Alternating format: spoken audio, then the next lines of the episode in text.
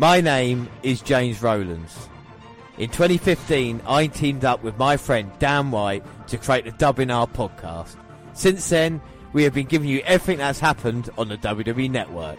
Now, in 2018, not only are we live for the Big Four events and every NXT takeover, but we celebrate 20 years since the birth of the Attitude Era.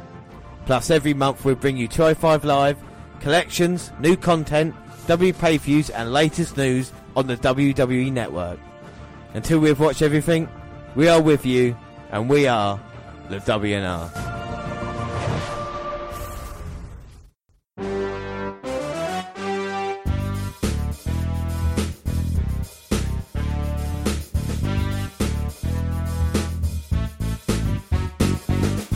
Yes, hello, I am James Rowlands, and as always, I'm joined by, Damn right. and today it's the WNR 144 WWE versus WCW 3 1998 Part 2. Two.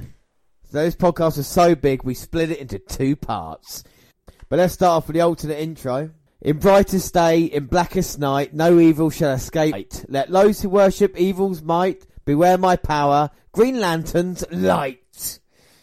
So that, of course, is from Batman. In 1998, WWE and WCW were locked in a ratings war.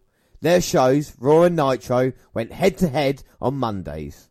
Let us go back 20 years, right in the middle of battle. We followed the war since the inception of Nitro, but now with the Attitude Era getting going and WCW at its peak, it's perfect time to follow it month to month. Well, the main thing on this episode today is, of course, WCW Super Brawl 1998. There was a time when darkness fell on WCW. When one man was abandoned, vanished, and another came to rule. Then, good and evil clashed. The darkness was lifted, and WCW became one once again. Now, the battle continues. Out of an army of shadows, the purveyor of good enters the ring once again. To vindicate a wrong that must be right. A man with hatred in his heart seeks to destroy this vindicator from the sky. But can he do so without ruining all that surrounds him?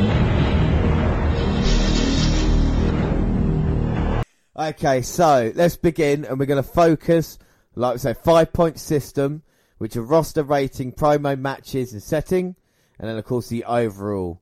February twenty second, nineteen ninety eight, from San Francisco, California, we see Tony Schiavone, Bobby Heenan, and Mike Tenay on commentary. Dan, what did you think of the opening promo? Um, well, we, you know, it's certainly building up for Hogan versus Sting. You had Sting, the man on top. Hogan came in, and then Sting fought back from the shadows to kind of regain his mantle. Yeah, we were following it last year, weren't we? The whole Sting journey coming back in the ring to finally face Hogan. We had shenanigans to finish it all off there. So we're hoping tonight here at Super Brawl we can have a clean finish and an ending to it. Looks like Hogan's more focused on Macho Man and Bret Hart and other people like that, isn't he? And maybe he can let Sting go forward. We'll see. We've got a lot in store here tonight. We have watched on the last episode four Nitros leading up to this. So we basically know the cards. Uh, we will just run through it quickly because this is what we're looking forward to tonight. We know there's going to be the TV title on the line, Booker T versus Rick Martel. We'll face Saturn later on. Also, the Cruiserweight title on the line, down as well. Uh, yes, we've got Juventud Guerrera challenging Chris Jericho for his two, uh, for his cruiserweight championship. Yeah, and a rematch for the classic we watched a couple of nitros ago as well, isn't it? Yes, indeed. Yes, it is Mongo McMichael, James's favourite against the crackhead British Bulldog. yeah, but also DDP defends his US title against uh, Chris Benoit. Uh, we've got the Outsiders defending their titles against the Steiner brothers. Yeah, versus Randy Savage, and then of course our main event, Dan. It is Sting versus Hollywood Hogan for the vacant WCW World Heavyweight Championship. Yeah, but we start the pay per view with Booker T coming out here, so the TV title is going to be defended. It's going to be Rick Martel and Booker T, and uh, they've been getting behind Booker T recently, haven't they? If you've seen on Nitro. Yes, um, well, we'd like to mention as well there was a dark match beforehand, and it was Ultimo Dragon, and he defeated Shiru, who was with Sonny Onoo. And also the match that there was going to be a match between Larry Zbyszko and Louis Spicolli, but Spicolli's death a week before the pay per view kind of uh, put an end to that. Yeah, because I didn't want to go forward to that. Yeah, uh, we mentioned that on Nitro uh, beforehand. So yeah, Booker T. Then, Dan, what are your thoughts? We've seen him a lot recently. Been getting behind him. Are they pushing younger talent? Maybe. we all know what Booker T becomes in the future, and it's certainly you know shaping up that way to push him for bigger and better things. He was a tag team champion with his brother Stevie Ray.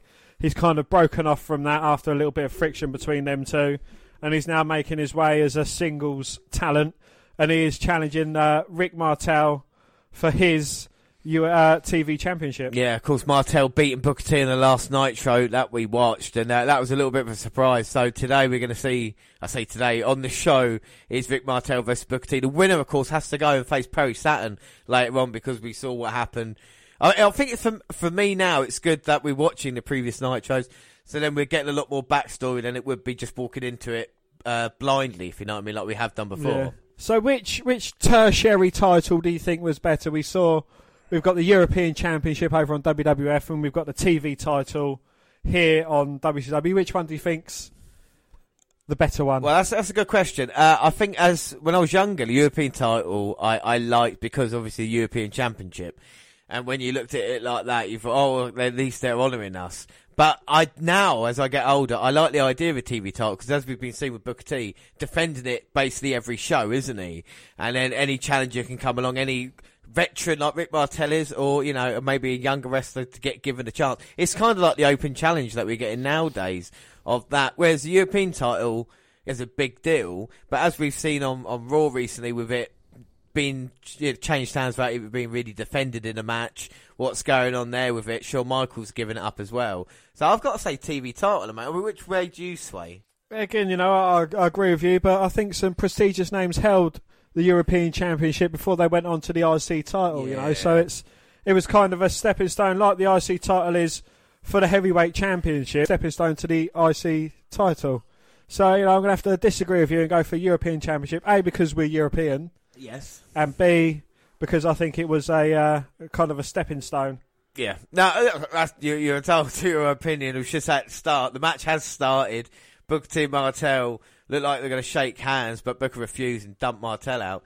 But even as the show starts, we saw a bit of no way out. And here, for me, Nitro just uh, say Nitro, sorry, WCW itself just a lot better. You know, Yeah. the, the arena looks bigger as well, and uh, even like the setting that they got the Super Brawl, it's a proper kind of stage that they've created, haven't they? You know. And uh, it doesn't seem like, you know, they're looking past Super Brawl, whereas WWE was looking past Yeah. No Way Out to WrestleMania. I know it is, we saw that as a good thing, but, you know, it's WCW, they're taking each pay per view as it comes. I think this is the thing as well. WCW had the roster like we saw in January with uh, sold out. Even though Hogan and Sting didn't wrestle on there, they still had the super the superstars and the talent to actually give it. You know, Bret Hart, Ric Flair, and, and Kevin Nash and the Giant.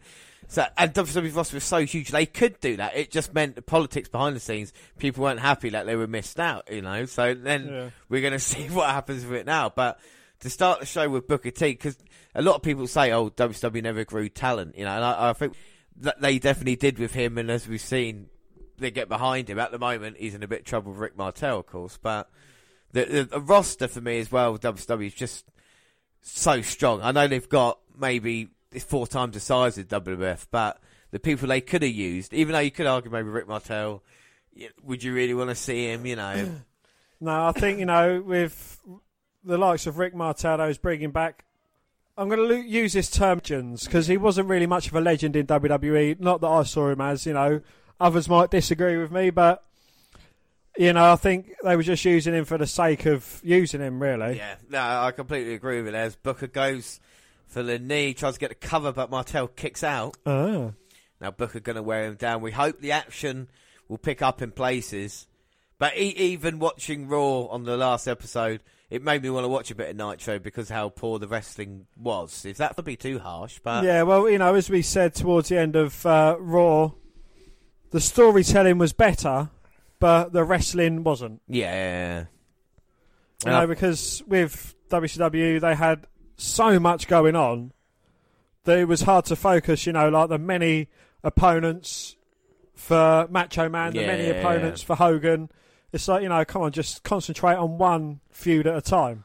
It's even like this now with the TV title on the line. It's like oh, and Saturn for you know with Booker T involved rather than it being a kind of straight up feud. And you could argue that's what you want, but you, you want it to be personal. With the amount of people involved, multi-man matches, you know, it's like, well, wait a minute.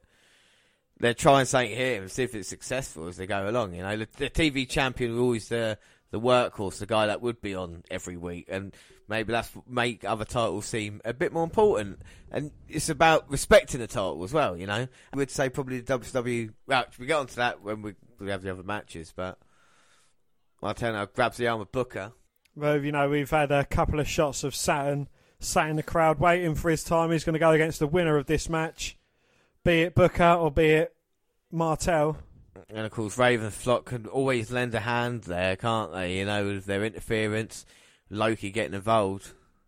So, uh, yet again, uh, Booker T has kind of colour matched the setting. It's, you know, he's got red, white, and yellow or orangey yellow on his trunks, and it's uh, red and yellow for the Super Brawl kind of colours. Yeah.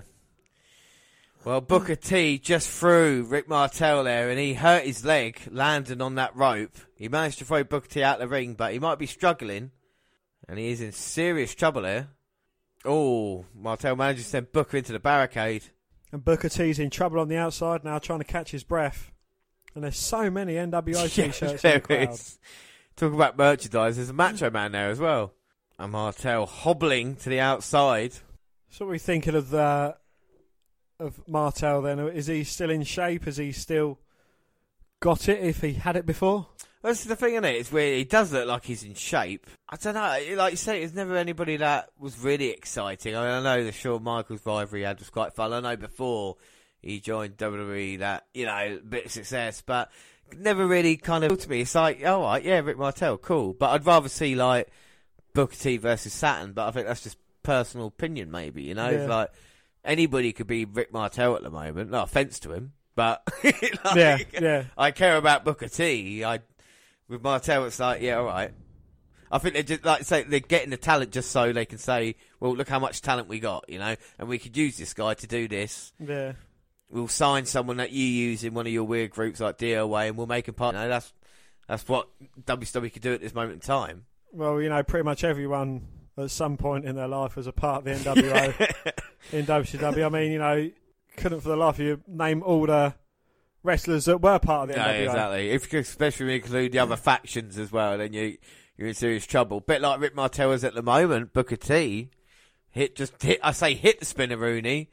Didn't affect He Martel. yeah, he performed it. Irish whip from Martel sending Booker into the corner, but Martel runs in with a into a big boot. But Booker T comes out, hits a scoop slam. Martel gets the pin, but Booker managing to kick out. Ah, Martel a bit frustrated. He couldn't get Booker down. I think you know with Martel he's stuck in last generation's wrestling style, whereas Yeah. Booker T's kind of you know progressing into the Attitude Era style wrestler. Yeah, most definitely. You know, I think uh, what's interesting about that, you know, you talk about attitude era wrestling, you can kind of see it over on Raw as well with the kind of weapons and the kind of way they're doing things. Whereas you think Booker can fit into that, and even that kind of where you can turn it up a gear. You know, can Rick Martel go with Booker T, or is it is literally just wrestling match we've seen a hundred times? You know, So as far as Booker T's talent, where, where do you stand on that? talent. His talent, yeah. I, th- I think Booker T's a, a legend and a Hall of Famer. I think he's fantastic what Booker T has done. When you consider the only other guy, well, the only other two that's been as successful as Booker T, when you look at just black athletes, it's been Ron Simmons who was given a WWE title and what he became, and of course The Rock. You know, apart from that, there's not many you could say. You know, Mark Henry. Mark Henry maybe, but Booker T just look at the success in the tag team ranks, in single competition, the amount of championships he won, to be able to be WWE's kind of focal point when they focused on him moving this, you know, towards the end of the company, and then having to prove himself again in WWE to do that. All credit to Booker, you know. I think he, for me, he, he's he's right up there, you know, right up there. And now he's going to look to put away Rick Martel. Martel managing to kick out. Ah. Rick now with a clothesline, getting cocky, going for the cover. Booker gets shoulder up at two. Two. I agree with you. You know, Booker T certainly one of their standout performers from WCW. in his time there. You know, he, he was a great talent, a great worker. Um, I wasn't too sure on his King Booker. Oh, I love Style. King. I love King Booker. King Booker. I didn't like Sharmell either. She irritated me. He became world champion though, so credit to King Booker. He's gonna go scissor kick now, with Martel. But I did thoroughly enjoy him on commentary. He's looking for a diving crossbody. Rick Martel ducked that, and Booker T landed on the mat. Well, Martel's having uh, problems with his leg. Goes up to the second turnbuckle. Oh, Oh, but he gets caught with a leg lariat. Two, three. oh my word! And Booker T has won the title of the TV. Here we go. He's the new champion. Martel gets dumped out by Saturn. And Saturn comes straight in, locks Booker in the rings of Saturn. And this is going to be it. If, if if this is the start of the match, if bell's ringing at the moment, he's just hurting Booker. Saturn looks really weird with hair. he does, doesn't he? You can see it thinning on top at the moment. And we've started a small package. Two. Oh. Booker got shoulder up at two. There's going to be a lot of twos. Uh-oh. One. Oh. Oh, no, that's a one. So he thinks it's good strategy by Saturn, trying to roll Booker up, but his legs in the ropes. That ain't going to work, is it? Well, we should say Rick Martel was originally booked to win the match against Booker T. However, he suffered a torn knee ligament after hitting his leg on the ropes after a hip toss from Booker T. So when we saw he injured his leg, we realised how serious it was. And like I said, they reworked the finish and improvised. And they're improvising the entire match right now as we speak. So Saturn thought he's Martel up until Saturn's probably sitting there thinking, Booker T just won, fucking hell. Is that why he started going after Martel when he first came into the ring? yeah, Martel, no, no, no, no. And now Saturn's going to fully focus on Booker T. Well, let's see if we can tell if this was an improvisation or if they'd planned any of this. Mm. Irish whip by Saturn. Throws him into the corner. Booker T with a roll up. Goes for the cover. Two. Oh. Oh, but Saturn with the kick out. Ah. There'll be a lot of heads together. There'll be a lot of talking in this so we've gone down on. Uh, we've gone down on Mick, Rick Martel. We've gone down on Booker T. Saturn, where do you stand on Perry Ulysses Saturn? Well, you start with Saturn, seeing as I uh, I did Booker. Um, wow. I've I've never been that impressed Saturn either. Uh, well, I say either. You know, he, he's. I don't know. He's he's just not one of these. I don't know if he was given a bad break when he's in WWE. Um, you know, he wasn't the standout member of Ravens flock when he was in that. He came over as part of the Radicals. wasn't a standout member in that either. He's kind of like you know, the fourth member of four that I choose yeah, as yeah. a better worker. I don't know. You know, I know he got given up with the moppy gimmick. This I know, I know. Sorry, go on. Finish. You, Uh, but you know, I, I, I just, I, I don't know. I just didn't really rate him as a performer. The thing about Saturn, I didn't mind Saturn because I watched a bit when he was in ECW uh, with John Kronus as the Eliminators, and they were quite a good tag team. There's a moment where Saturn's they have a scaffold match, and he jumps off the scaffold. Elbow drops dude in the ring, but they hated each other, and this is what Perry did a lot of. That he was quite an angry person. He used to be a Texas Ranger, so he, he never in a good mood anyway. Uh, and like you say, when your tag team partner hates you, you think you got a bit of problems. He went over to WCW, part of Raven Flock. I don't think he's too bad in this role. I think he did lack a bit of personality, to be fair. But they, they did give him a good crack of the whip, and like I said, went to the WWE. And I think he was alright at first, but the problem was there was a, I think like a heat or a velocity match. I think it was seen it. If not, just Google like Perry Saturn goes ape shit in the ring, and he gets this jobber guy, and he accidentally does something to him, and then he throws him hard way, it hits, you know, hurts the guy. Apparently the punishment was Moppy. That's why. so he was giving Moppy to do that, but uh, you know, with Perry Saturn, who knows what happened? He he couldn't control his shit, so at the end of the day, you're not going to get opportunities, are you? Well, he's a former ECW World Tag Team Champion, WCW World Tag Team Champion, WCW World TV Champion, WWF European Champion, and WWF Hardcore Champion. Well, I think there's loads of hardcore champions. Yes.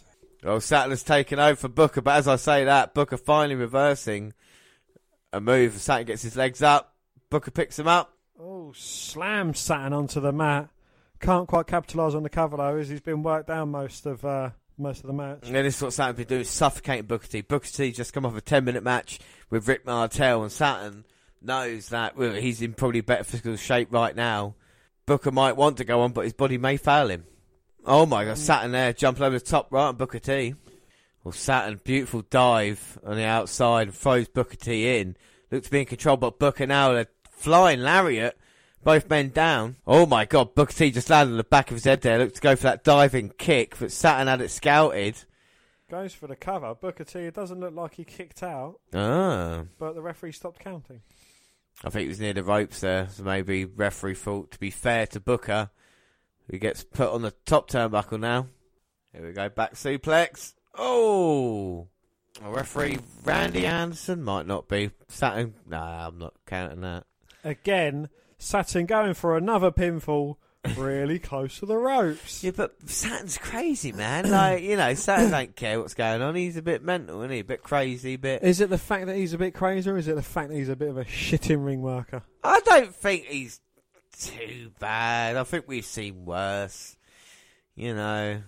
oh yeah, we've definitely we've seen, seen worse. worse, yeah, yeah. Mongo and Bulldog. No, don't forget. Well, Saturn. Oh my God, Saturn just got suplexed down. Booker T on the top now.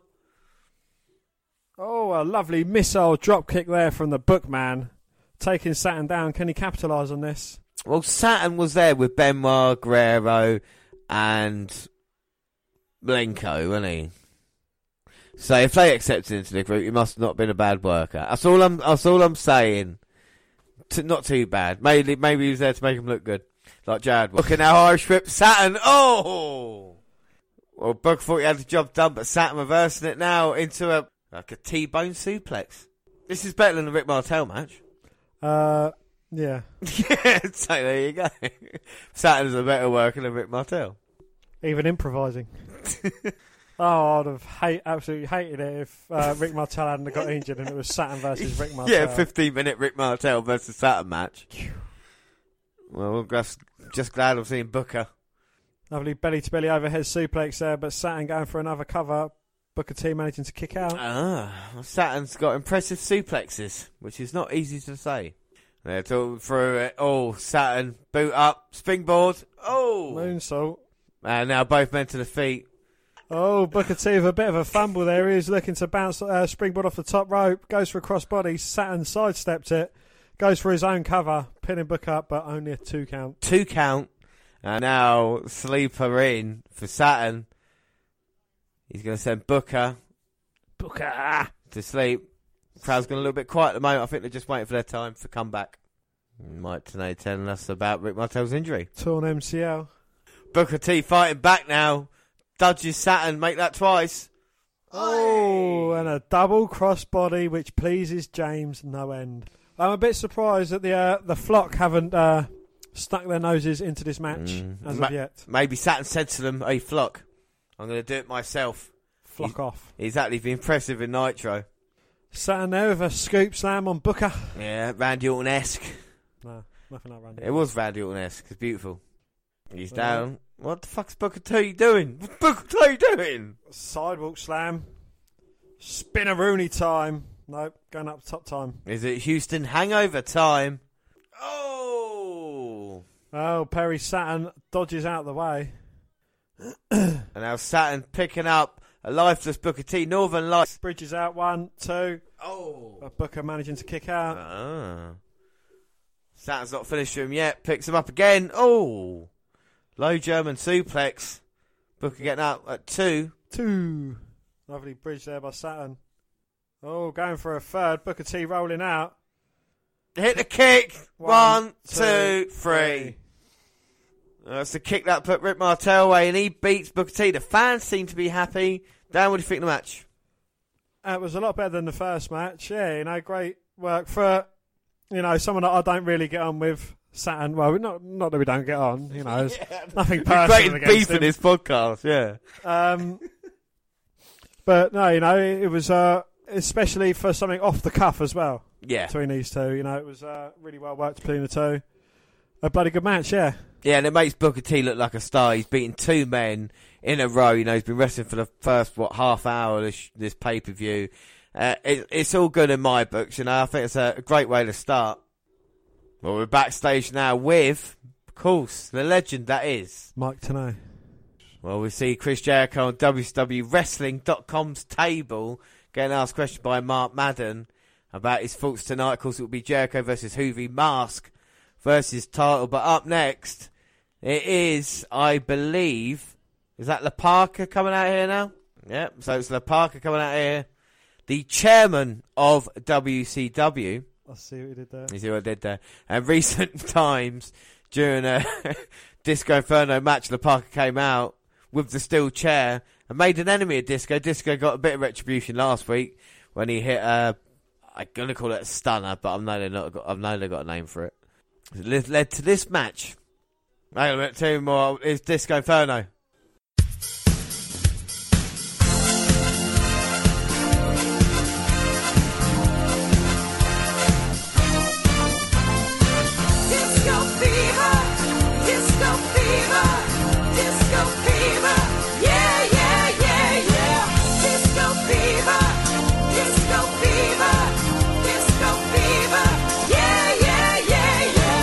Disco Fever! Yeah, yeah, yeah, yeah. Alright, so Disco's out here. We're going to get started, but tell me about La Parka, Dan. Fill anybody in that don't know him. I mean, he was quite a fixture for WCW, but anybody I'm not sure. He's best known throughout the years as La Parka, especially from his many years in WCW. He was forced to change his ring name from La Parka to L.A. Parker, short for La Authentica Park, uh, the original park in early 2003. He's a three-time world champion. He held the IWC World Heavyweight Champion, the IWC World Half Champion, and the IWL World Heavyweight Championships all at once. Oh my fuck. What did he do in WCW then? Match has started, La Parka's gone straight after Disco. Disco hasn't even got his top off yet. La Parka now, oh, that is a lovely power slam. And now he's dancing away, he's mocking Disco Inferno.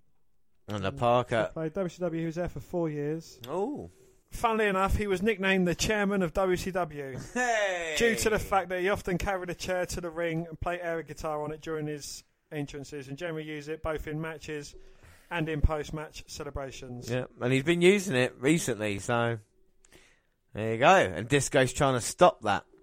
So Parker did do a lot in WWE, but I think people liked it because different character. Not many dudes dress up as skeletons, swing chairs, and dance around like this, do they? You know, so Well, he's not had a good uh, run-in with Goldberg. Um, in June '98, he tore his ACL while receiving a spear from Goldberg. The injury kept him out of the ring until September '98. In '99, on an episode of Thunder, Goldberg ripped La Parka's arm out of his socket after a botched move. fucking hell. So Goldberg and La Parka don't send each other Christmas cards. Certainly not no. And La Parka's just dumped Disco Inferno to the outside. He's in trouble. We talk about La Parka being there. Disco Inferno was in WWE for absolute years. Never made it to WWE. We don't need it. We've got Fandango now. Fandango's like an upgrade on Disco. Perhaps. Well, he is, yeah. La Parka sends Disco Inferno to the barricade and clotheslines him. Is he dead or is he alive? Disco, he's alive. Glenn Gilbert. Glenn Gilberti. Yeah, he was in TNA as well when it first started, 2002. Well, he was in WWE for six years. He became a one-time cruiserweight champion, a two-time TV champion, and a one-time tag team champion. Disco waiting in the ring for the Parker to recover. Oh, gets hung up on the top rope though. Now the Parker's in a bit of control. Oh, running kick to the midsection. Follows Oh. that with a kick to the back of the head. That might be a knockout kick. Rolls over, might be too close to the ropes. Well, very close to the ropes. Disco had his feet wrapped round the middle rope. And the Parker checking with the referee. I think the WCW ring's a bit too small. Yeah, I think it, it yeah, it is smaller. And the I don't like turnbuckles like that. What do you What do you think? Let's let's talk they look- turnbuckles. the turnbuckles look cheap. Hmm. I just I don't, know about having the name of the event written across the ring either. I quite like that, but I don't like the apron being blank. You know what I mean? If they're The- going to the do that, outside yeah, apron, do the yeah. outside aprons. But that ring looks really dirty. but anyway, Then again, twenty years ago, rings were expensive. yeah. La Parka dropped toe hold to Disco Inferno, now looking to roll him up for the cover, but again, Very close to the ropes. Yeah, we'll see if that's a problem as we go on. Oh my God, hard chop there by the Parker. Oh, on the Parker now mocking Disco Inferno again. Gonna Irish rip Disco, but Disco managing to dodge out the way. No, he's not. He Gets hit by a drop kick. Sent down to the canvas. Park goes for the cover, but too cocky, and of course, Disco gets his shoulder up at two. Two. There's no urgency to this pay per view, is there? It's- No, definitely not. Um, it seems like they're dragging it out. I mean, we've had five 30 minute match to start off with. I know it was divided up into two kind of matches, but it's still the same, yeah. and then we've got this uh, match between Disco and La Parka. It doesn't. I don't know. It just doesn't seem to have any substance to it. No, I know they've had a kind of recent rivalry, but yeah, exactly no hatred. And oh, Disco sending the park through, lands on his neck, a back elbow, but yeah, no real way. Going for the cover, the Parka kicks out. Uh. It's not too great this at the moment, but the Parka, the boots. Oh, Oh, and a kick to the forehead for Disco as well. And we have still got so much to come. Like we've still got another, like ten matches or whatever it is. Disco trying to dodge the Parka. Well, deposits him to the outside, but the Parka landed on the apron. Hops his way over the top, and Hurricane Rana's Disco to the outside. Uh, Did Disco? Did Disco hurt his knee there on the outside when he got thrown across? They are very. They are wafer thin, James. Yes, you're correct. And the Parka's going to fly. Ooh. Oh, flies out, takes out Disco Inferno, lands on his own knees. Oh my god! And again, the fans who might not be ready for that. There's small children there. God damn it! Well, you know, it is good to see that they've, uh, through the times, they kind of upgraded it. I know they went for a while with just a cover over the barricades, and then they upgraded them to having some Yeah. kind of protective casement over them as Padding, well. Yeah. And we're going to see that change in WWF, and uh, we'll see what happens in WCW at the moment. I still think WCW is winning. It's just they could do a little bit of improvements around ringside as well. I quite like the announce table being far away from the ring and, and stuff like that. The announcers having their own little spot, so to speak. Well, that kind of separates them some. So I know it's kind of on the entranceway anyway, and you know, they do have some interaction when they're coming down the ring if they've got to be a beef with certain wrestlers. But no, you know, it's far enough out the way. But then you don't see many people getting put through the announce table. Yeah, exactly. So there's a lot less hardcore at the moment in WCW than there is in WWF. You can see they're trying different things, whereas I think they got the wrestling. Yeah, even though the wrestling quality is not great sometimes on Nitro, it's still better, isn't it? You know, like yeah. we've just seen the Parka sent into the uh, ring post and now Disco with a clothesline, but still can't put him away. No, La Parka getting his shoulder up at two. Two. Irish whip attempt reversed by La Parka, but Disco goes low. A lovely swinging neckbreaker. I like the Disco ball swinging away. Can he get him down? Ooh, booty. Two, sorry. Kick out. Uh, two. I got Booty. through penis. What? Now Disco not even making contact with those kicks. Sorry, stomping a mud hole in La Parka there. Oh, did he inadvertently hit the referee? I think referee got poked to the eye accidentally. Yeah, and La Parka going outside to find his friend. His tag team partner. He is the chairman of the WCW. And here he comes slowly but surely. Referee's taking his sweet ass time. Don't call me Shirley, but yes, he is. Into the ring, he's going to introduce it to Disco's face. No, referee still can't see it, and Disco is seated down. What is the Parka got planned? Well, nothing- referee turns around, he sees what's going on. But he's saying there's nothing I can do because you know he's on a chair. Oh no! Disco pushes out the Parka's legs. Crutches him on top. Okay, which way is this gonna go? Terribly. Oh, trying to superplex, but the Parka hanging on. Disco's trying to fight out of it, but the Parka's perched up top, slapping Disco. Oh, and he gets thrown face first into the steel metal chair. Oh, nothing referee could do about it. Oh, now he decides to get out after the Parka's gone face first into it. And a disco stunner. There we go. Hits it on the Parka. Gets the job done. Uh, I was just thinking then, like the Saturn Booker T. Yeah, they they called it on the spot. I think they did exactly the same with this match. This is fucking something else. But no, no, maybe Dan, you thought different. What do you think of this match? Um, there was a few not bad moments in there, but again, yeah, it does look like it was called on the fly. Um, there was a few, you know, as I say, there was a few impressive moves in there, but no, it wasn't the greatest of matches. I thought it was a bit drawn out, a bit slapdash put together. Mm. Yeah, no, me too. And you know, there's other talent that could be used for this pay per view, but instead they chose the Parka and Disco. Would these be the future of WCW? No. No. So what can you do? But hopefully it improves as we move on. So we see a couple of highlights of that match. that was a long ass match as well, wasn't it? You know, It was, yes. It was an 11 minute, 41 second. I felt every every second of that eleven minutes and forty seven seconds. Well, the total time for the Booker T match, he defeated Martel in 10 minutes, 23 seconds. He beat defeated Perry Saturn in 14 minutes, 23 seconds. Fucking hell. So twenty five minutes there. So 20, nearly 26 minutes. But Disco gets a victory. Fair play to him. That's Nick Patrick standing next to JJ Dillon.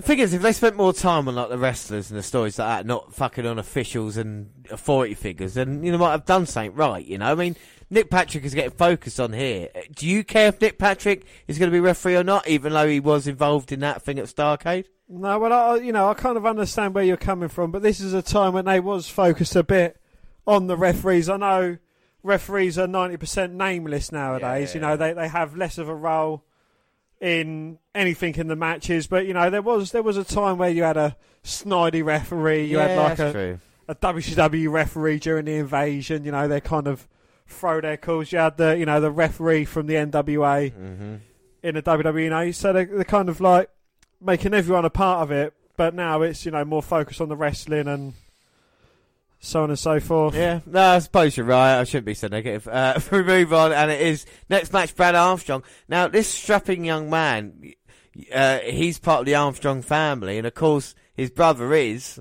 Road Dog. Yeah, Road Dog. He looks a bit like him. he does look like the Road Dog. Yeah, his brother's a Road Dog. He's coming out here. Pat Armstrong, the Armstrong curse, is apparently Brad Armstrong never getting a chance at. Uh, well, at a chance at the top in WCW or in fact WWE. He wrestled Ric Flair back in the territory days, uh, you know, 10 years ago or so, and uh, never successful really. We have seen Brad Armstrong in action. He lost to Goldberg a couple of weeks ago, and he thinks he can do a better job here tonight. So James, Brad Armstrong, dead or alive? alive. He's got to be alive. He's dead. He When did- died in 2012. Oh, fucking what did he die of? Uh, his heart stopped beating. Oh shit, stop breathing. Nah, um, I will find out for you. You missed. He was found dead in his Georgia home after seeing a physician the previous week for an undisclosed medical issue. His former Lightning Express tag team partner and best friend, Tim Horner, speculated that Armstrong died from a heart attack. His heart stopped. Look at this man coming out here through the actual fireworks and the promo, uh, pyro even. It is Bill Goldberg, and what an impressive man mountain this is. You know, people might call him a stone cold ripoff, but the intensity of this guy when he gets in between those ropes, even coming out here, it's something else, Dan, isn't it? Yeah, you know, to to compare him to Austin, I, when I first saw him, I thought, you know, bald head, goatee beard, black trunks, Austin ripoff. But you know, Austin and Goldberg are probably two more polar opposites. You know, the only thing they have in common is neither of them, and they're both admitting it, they weren't the greatest workers in ring. Yeah, and we know uh, Bill Goldberg is still green at this point, but he's looking to extend his undefeated streak, and he features at yet another pay per view. Yes, you know, I'll be the first to admit he's still Bill Greenberg. Yeah, like it. And Armstrong, I don't think he's going to win a power battle. He's going to try and outwit Goldberg. The closest we've come to seeing it here on the podcast is uh, Steven Regal a couple of weeks ago. And Goldberg trying to break the leg of Brad Armstrong. trying to tear his ACL. Oh, and Armstrong trying to run into Goldberg. That's a mistake. Oh, look at the power. And he lifts him up with relative ease, drops him over to his Oh! shoulder to a oh. power slam. That is one of my favourite power moves there. Gorilla Press slams him down. This might be over before it's even started. No, play with him a bit more. Oh, fucking hell. Look to the ref and he's like, "Look, you've still got a minute or so. Yeah, no, yeah, a bit more. And he throws Armstrong back in the corner, knee to the midsection. Throws him to the opposite corner with such force. Oh, a lovely belly to belly overhead. And that was unassisted, meaning Brad Armstrong didn't have to thrown over the top there. Nah, but Brady's starting to fight back. A kick to the knee and a few punches and kicks to the midsection, followed up by a poke to the eye Oh, and he gets Goldberg down. with a It- side Russian leg sweep, when he is very happy with himself. That's impressive. Uh-oh. he turns round into Goldberg, Oh! pump and handled exploder suplex. James, have you ever seen that before? No, I haven't. Don't turn around, Armstrong. Oh, and he follows it up with a thunderous spear. Well, I think it's only going to go one way now. Oh, Well, James. incredible. Jack him up Yeah. Oh, look at the power. and hammer him down. Oh, one arm. One, One. two, three. Wow. Says you like a man who doesn't get paid by the minute. That's how I play when I when I play SmackDown versus Raw. That is SmackDown versus Raw. When I'm playing 2K18, that is the shit I'm doing. The power moves Like in Brad that. Armstrong. Yeah. Power moves, my word. So impressive with Goldberg. You have to fear for the next man in where you have to fear whoever's next. Look at this. Gorilla press, bang, bang. No fucking chance. That is the man who 20 years later go on to beat Brock Lesnar in record time. It's amazing to think. And this is where it all started for Goldberg. This is just the beginning for him. He's only been around, like we say, since September of '97. So only a few months, but just growing every week. He's starting to see why I, I liked him so much. Oh, you fucking hell, yeah! This is this is unlike anything we've seen. You know, like you talk about long-winded matches. No, Goldberg came, saw, destroyed, left, and it just makes you want to see him again and again. It would make me want to tune into Nitro and, and the pay-per-views week in week out to see what the fuck he was up to. Oh, and I, you know, I'm, I, I'm the first to admit he hasn't been against the most formidable of opponents. I think you know he's he's still up there with the equivalents of Kane and Undertaker. You know, as dominant forces. Yeah, he is. you know, but yeah. in you know, in, in some ways he kind of. I don't know. He, he doesn't seem to be challenged as much as them though. this is the thing that we're going to hopefully see as 98 continues, you know. We talk about Kane, maybe The Undertaker comes back and fights him with Goldberg, who is going to be there, and how no, high... who is going to be next? Exactly, and how high can he reach in WCW? But up next, it is the Cruiserweight title on the line. Mask versus cha- uh, Cruiserweight... Mask versus title, Juvi versus Jericho. And that's given the pay-per-view a, a shot of life in the arm now, hasn't it, you know? Yeah. Here comes the cruiserweight champion, Dan. And do you know what he's doing as he comes to the ring? You'll never guess what he's doing. He is smirking. No, James, he has not got a cigarette in his gob. He has got a smile upon his face. And he's got the cruiserweight championship around his as he comes out here looking to take the mask of Juventud Guerrera. of Juvi's face. Of Juvi's face. there you go. Will he be able to get it? Here tonight, this should be a cracking match up the cruiserweights in action. Of course, Rey Mysterio was injured by Jericho at the last pay per view when he looked to be doing What's that, my love? what he looked to be doing in Juventud Guerrera here tonight. Can the Lionheart continue his cruiserweight title reign? He does want to take his title off.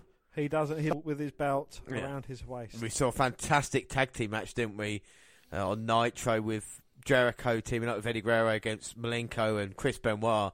Hoping the action is just as crisp here. Hopefully we've got rid of the trash of Goldberg. Psyched us up now for the rest of the good pay for you. We've got a huge main event, Sting and Hogan to look forward to.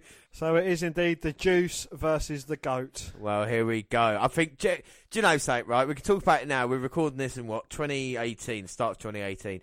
Jericho in the last couple of years has gone from like a superstar who I thought was, um, you know, Hall of Fame definitely and a good wrestler to an all time great now, what he's achieved. Not only with Alyssa Jericho again reinventing himself, but the whole thing with New Japan and uh, becoming like this real fucking legend. It, it, it is with Chris Jericho. You look at the history, what he's done in ECW, WCW, WWE, and everywhere else now. Even with Fozzy, you've got to credit to Jericho. Yeah. And, you know, I've been a bit harsh on Jericho on this podcast, and I'm not going to lie to you, but now I've got to kind of bow down to the greatness, especially we talk about on Raw, you know, young Rock and seeing him come up. It's exactly the same with Chris Jericho that we're seeing here, you know, this kind of building foundations. Well, the man that would go on to defeat not only The Rock, but Stone Cold in the same night to become the undisputed, the first ever undisputed heavyweight champion. And it's not about his problems, you know. We're going to document, you know, Jericho's move across to WF next year when when it eventually happens, and you'll see you know his trouble at the start and trying to get himself over now because it's completely different. It you know type uh, for me. If I was over to WF, you got to try a lot harder than you do if you're a WF guy getting signed to WCW. You just get put in it. You know, look at Rick Martel. Just do what you want to do. Brian um, Adams, Brian Adams, you just like yeah, put into the NWO. You know, he'll be all right. Whereas I think you got to work for your role. We, we heard it a bit from um, Big Show the Giant, didn't it, when he went over? We'll, we'll talk about that next year as well. But when he went over there, he's like, right, you have to earn your victories as opposed to you know you just get given a spot. Well, you know, did these two force CCW? I mean, they made the jump before the invasion angle. Yep. I was both a pivotal part of the invasion angle as well. I think most, I think they realised we weren't going to get any further up the card. I think with Chris Jericho, you know, being a cruiserweight champion, they probably thought he's, you know, cruiserweight might go for the US title if you want, but it'll never be a, a WWE, a, a WCW champion, though. And I think a lot of these cruiserweights, it was a kind of the same thing. And Eric Bischoff at this point in time didn't like wrestlers with the masks, even though he brought Mexican wrestlers in. He wanted to show the reason why, you know, the mask was on the line. in This one with Rey Mysterio and Yeah, other these other guys as well. You know, and uh, it's kind of a weird thinking about it. He kind of took away what was special about the cruiserweights as well. You know.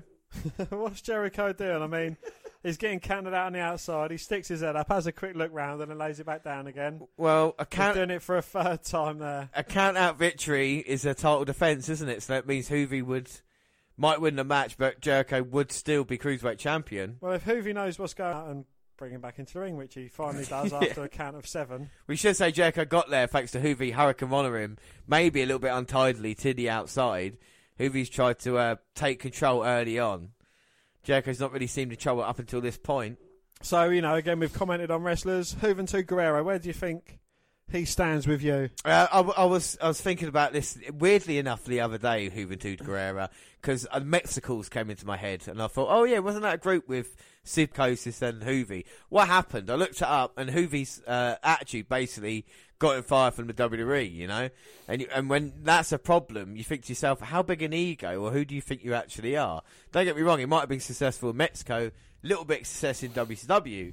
But you ain't like we've talked about. You ain't nothing until you've you've proven yourself on the, the biggest stage possible. And with an attitude, you're never gonna. It's never gonna work out for you. You know. Don't get, Just, just look at Enzo. exactly. Look at Enzo. I mean, Juvi at this point is 21 years old. And spoiler alert, when he does lose the mask, you know he's not a bad looking guy either. So you just got to think about the kind of your promos and your stuff like who you associate with.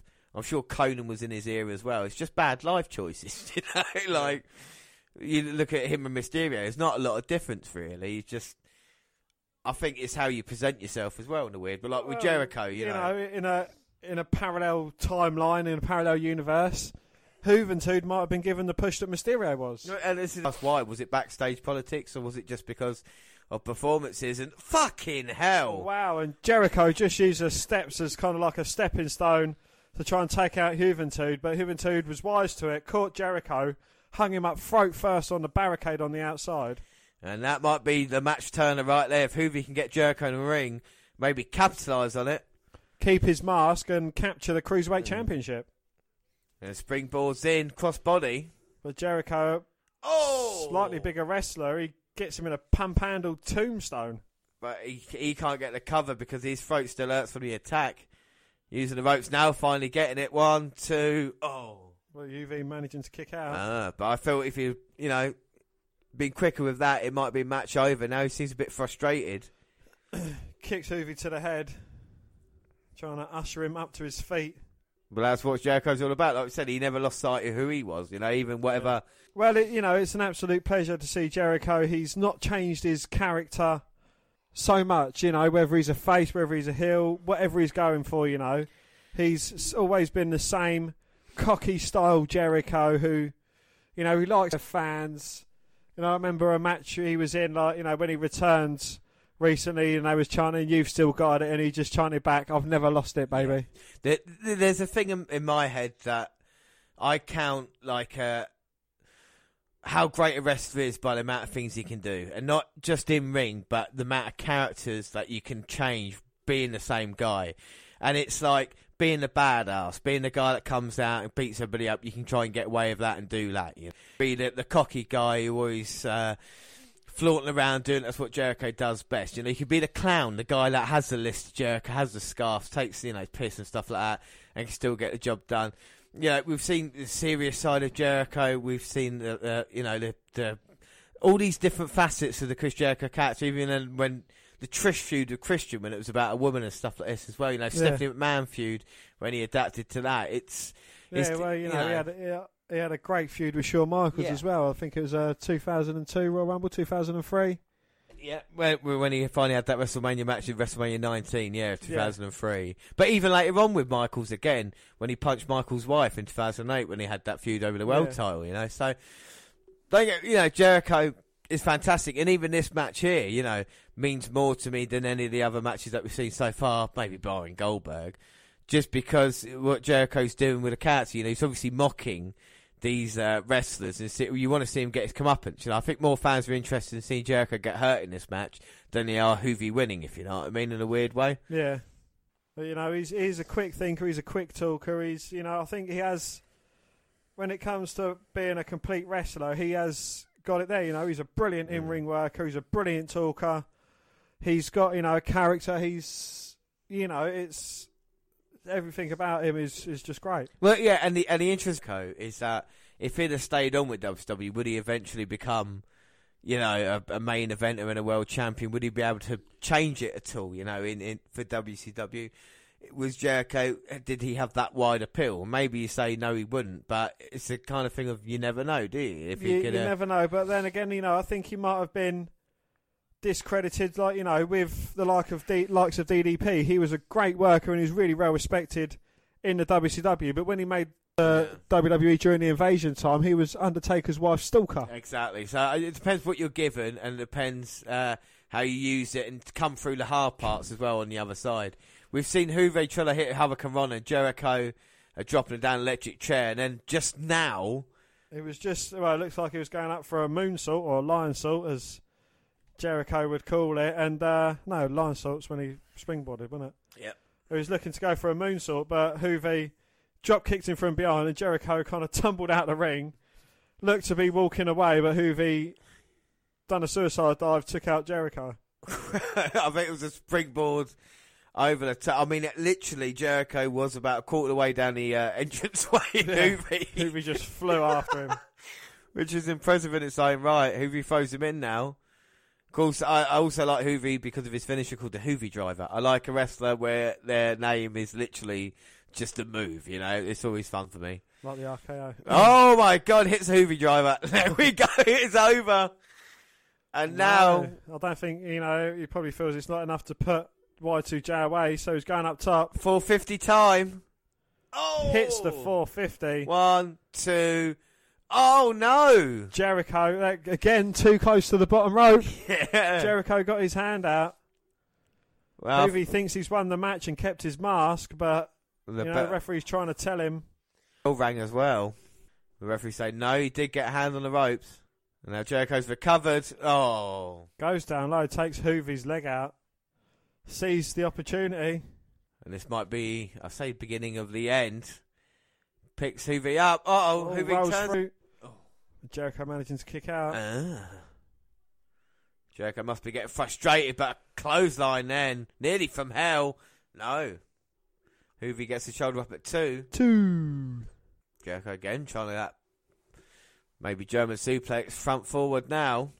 Oh! Oh wow, he's looking for a power bomb of some sorts, but Juvi turned it into a lovely DDT. Plants Jericho, turns him over for the cover. Two. Oh! Jericho managing to get his shoulder up at two. Two. And I think that's the closest we've come here in this match. Juvi put Jericho up on the top. Jericho pushed him off, come diving down, but Juvi now he's been placed on the top rope. Oh, now in a very precarious position. Juvi springs boards in. Oh! Hurricane Rana off the as Jericho is perched on the top rope. Two. He's got him, but no, he didn't cover him. reverses, but Juvi rolls through, goes for another pinfall. Jericho powers out. Yeah, you don't see that often. Turns it into Dragon. Oh, I was about to say Dragon inverted suplex there. Come on, baby. Okay, put him away. See nowadays Jericho would have landed on his feet. Mm. Lionsault right on the stomach. Here comes Juvi running in. Wheelbarrow. Oh, but Jericho catches him, plants him.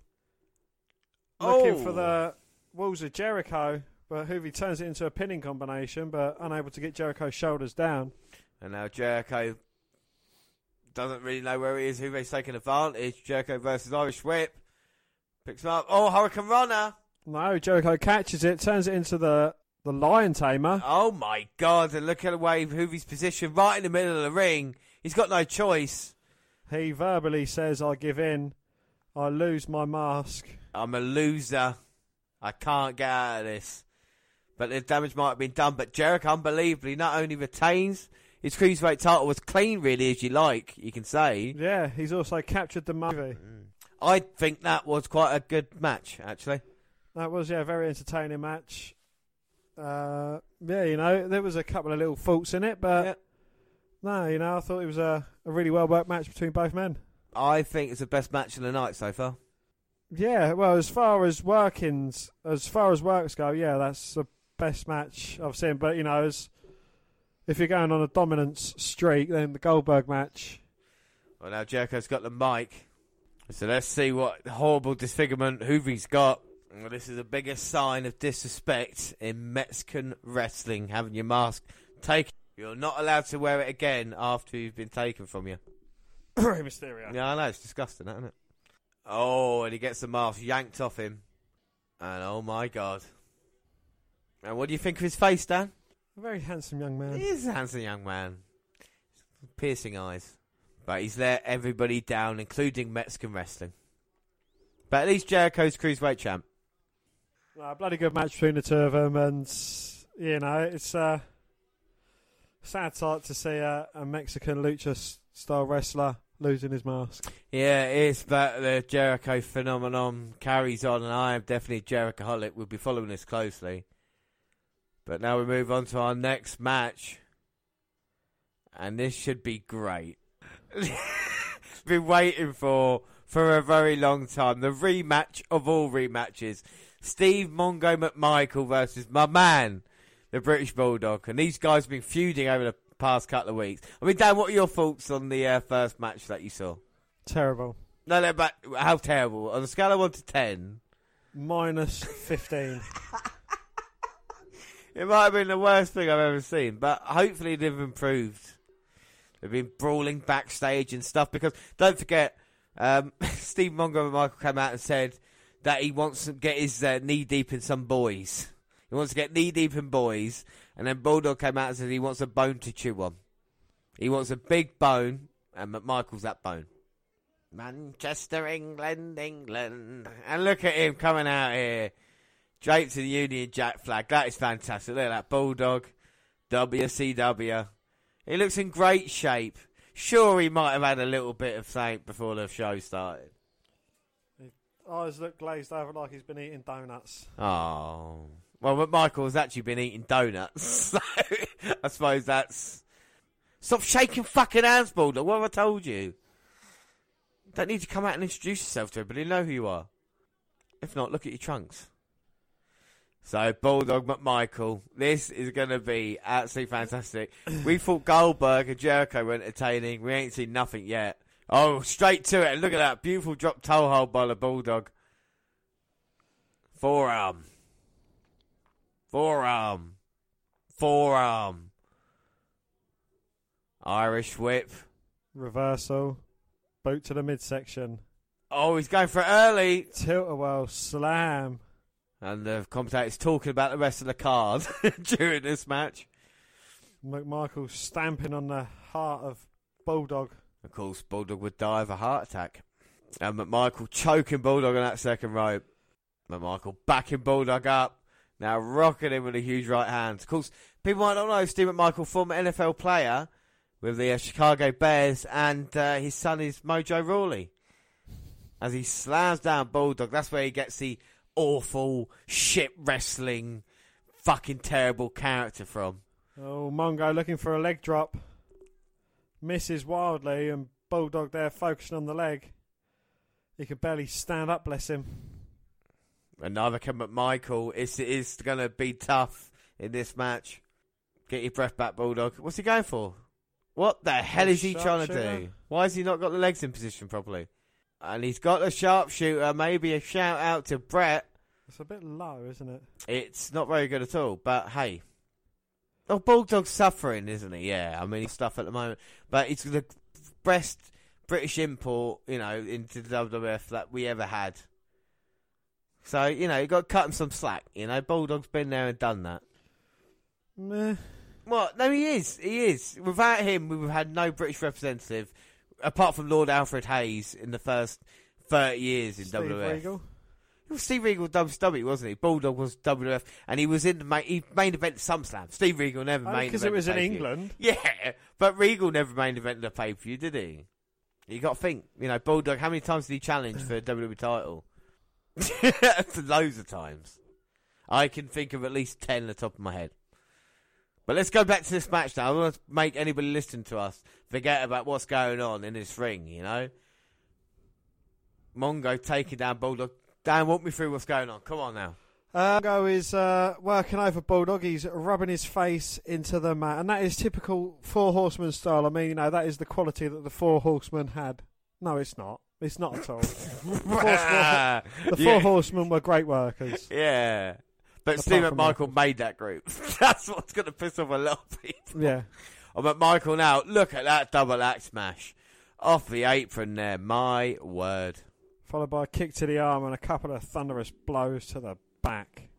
And Mongo with some kicks to the midsection of Bulldog as he's down both men there on the outside. Bulldog struggling to get back into this match now. As he gets Irish whipped into the steel stairs. And I don't know what the stairs did to Mongo to annoy him so much. Probably they were better wrestlers. Well, at least the ring post got revenge from the stairs. yes, well, Mongo going for a straight right to the head of Bulldog. He managed to duck and Mongo hit the ring post. And they managed to bounce Mongo's hand off the steel stairs not once, but twice. and if Mongo hasn't got a hand, then he can't go around hitting women, can he? You know? Why did Deborah leave him? That's all I'm saying. I cannot confirm or deny. That's what I'm saying.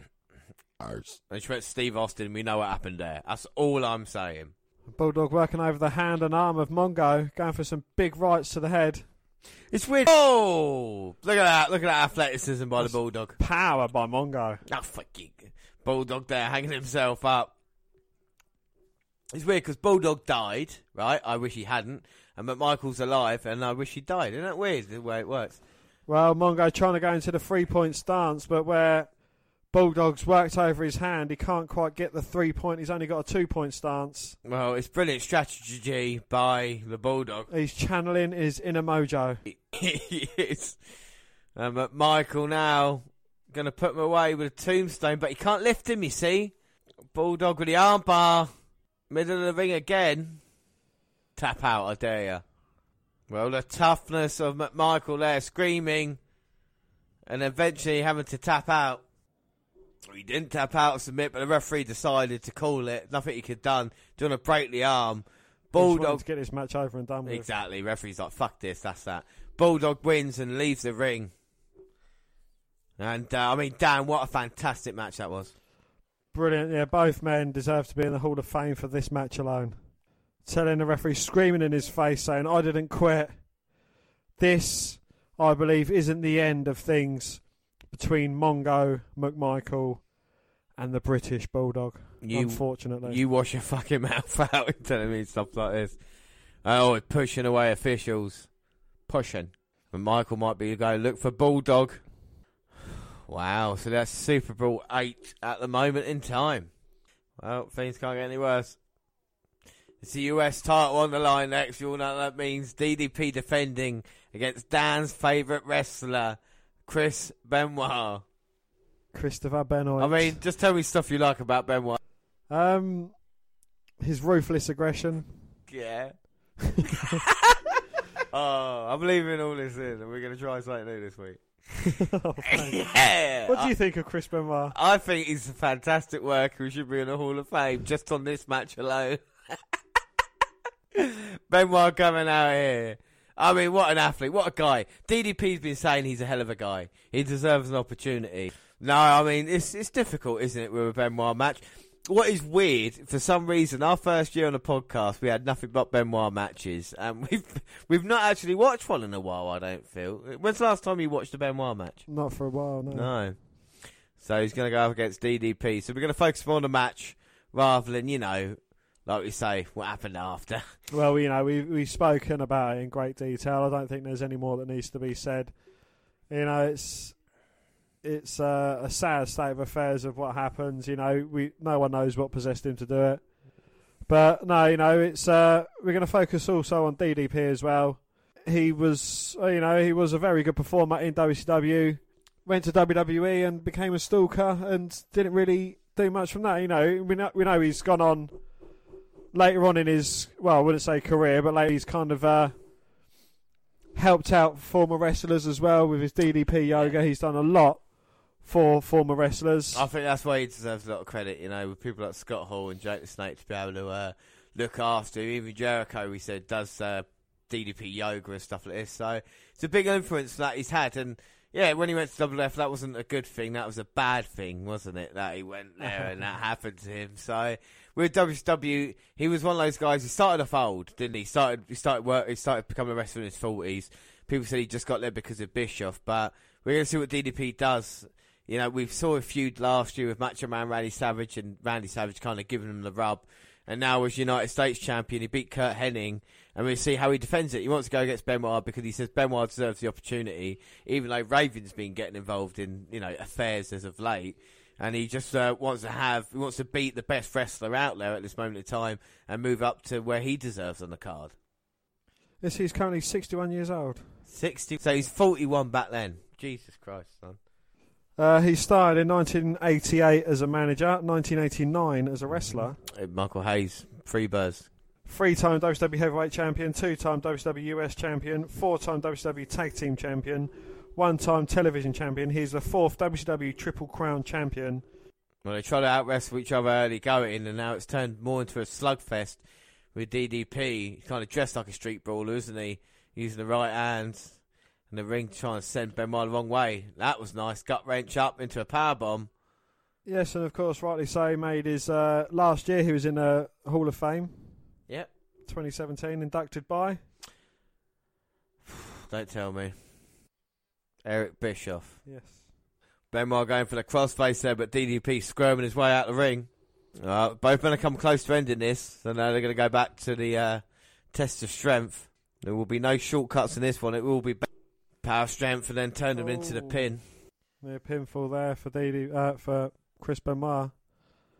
A couple of knife edge chops. No, Benoit the wrestler did a lot of things right. There's not a lot you can uh, argue with, you know. Benoit was a dad and a husband. exactly. That's the problem. That's what it always comes back to, you know. It does. yeah, You can't praise his. It's weird, you know, praising his in-ring work and then. But let's not forget the man officiating this match, Charles Robinson, Yes. Mini Ric Flair.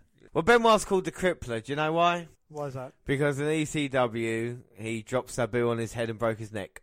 And he was given the nickname the Crippler. Now this match broken into a slugfest. Both men trading. DDP takes him down.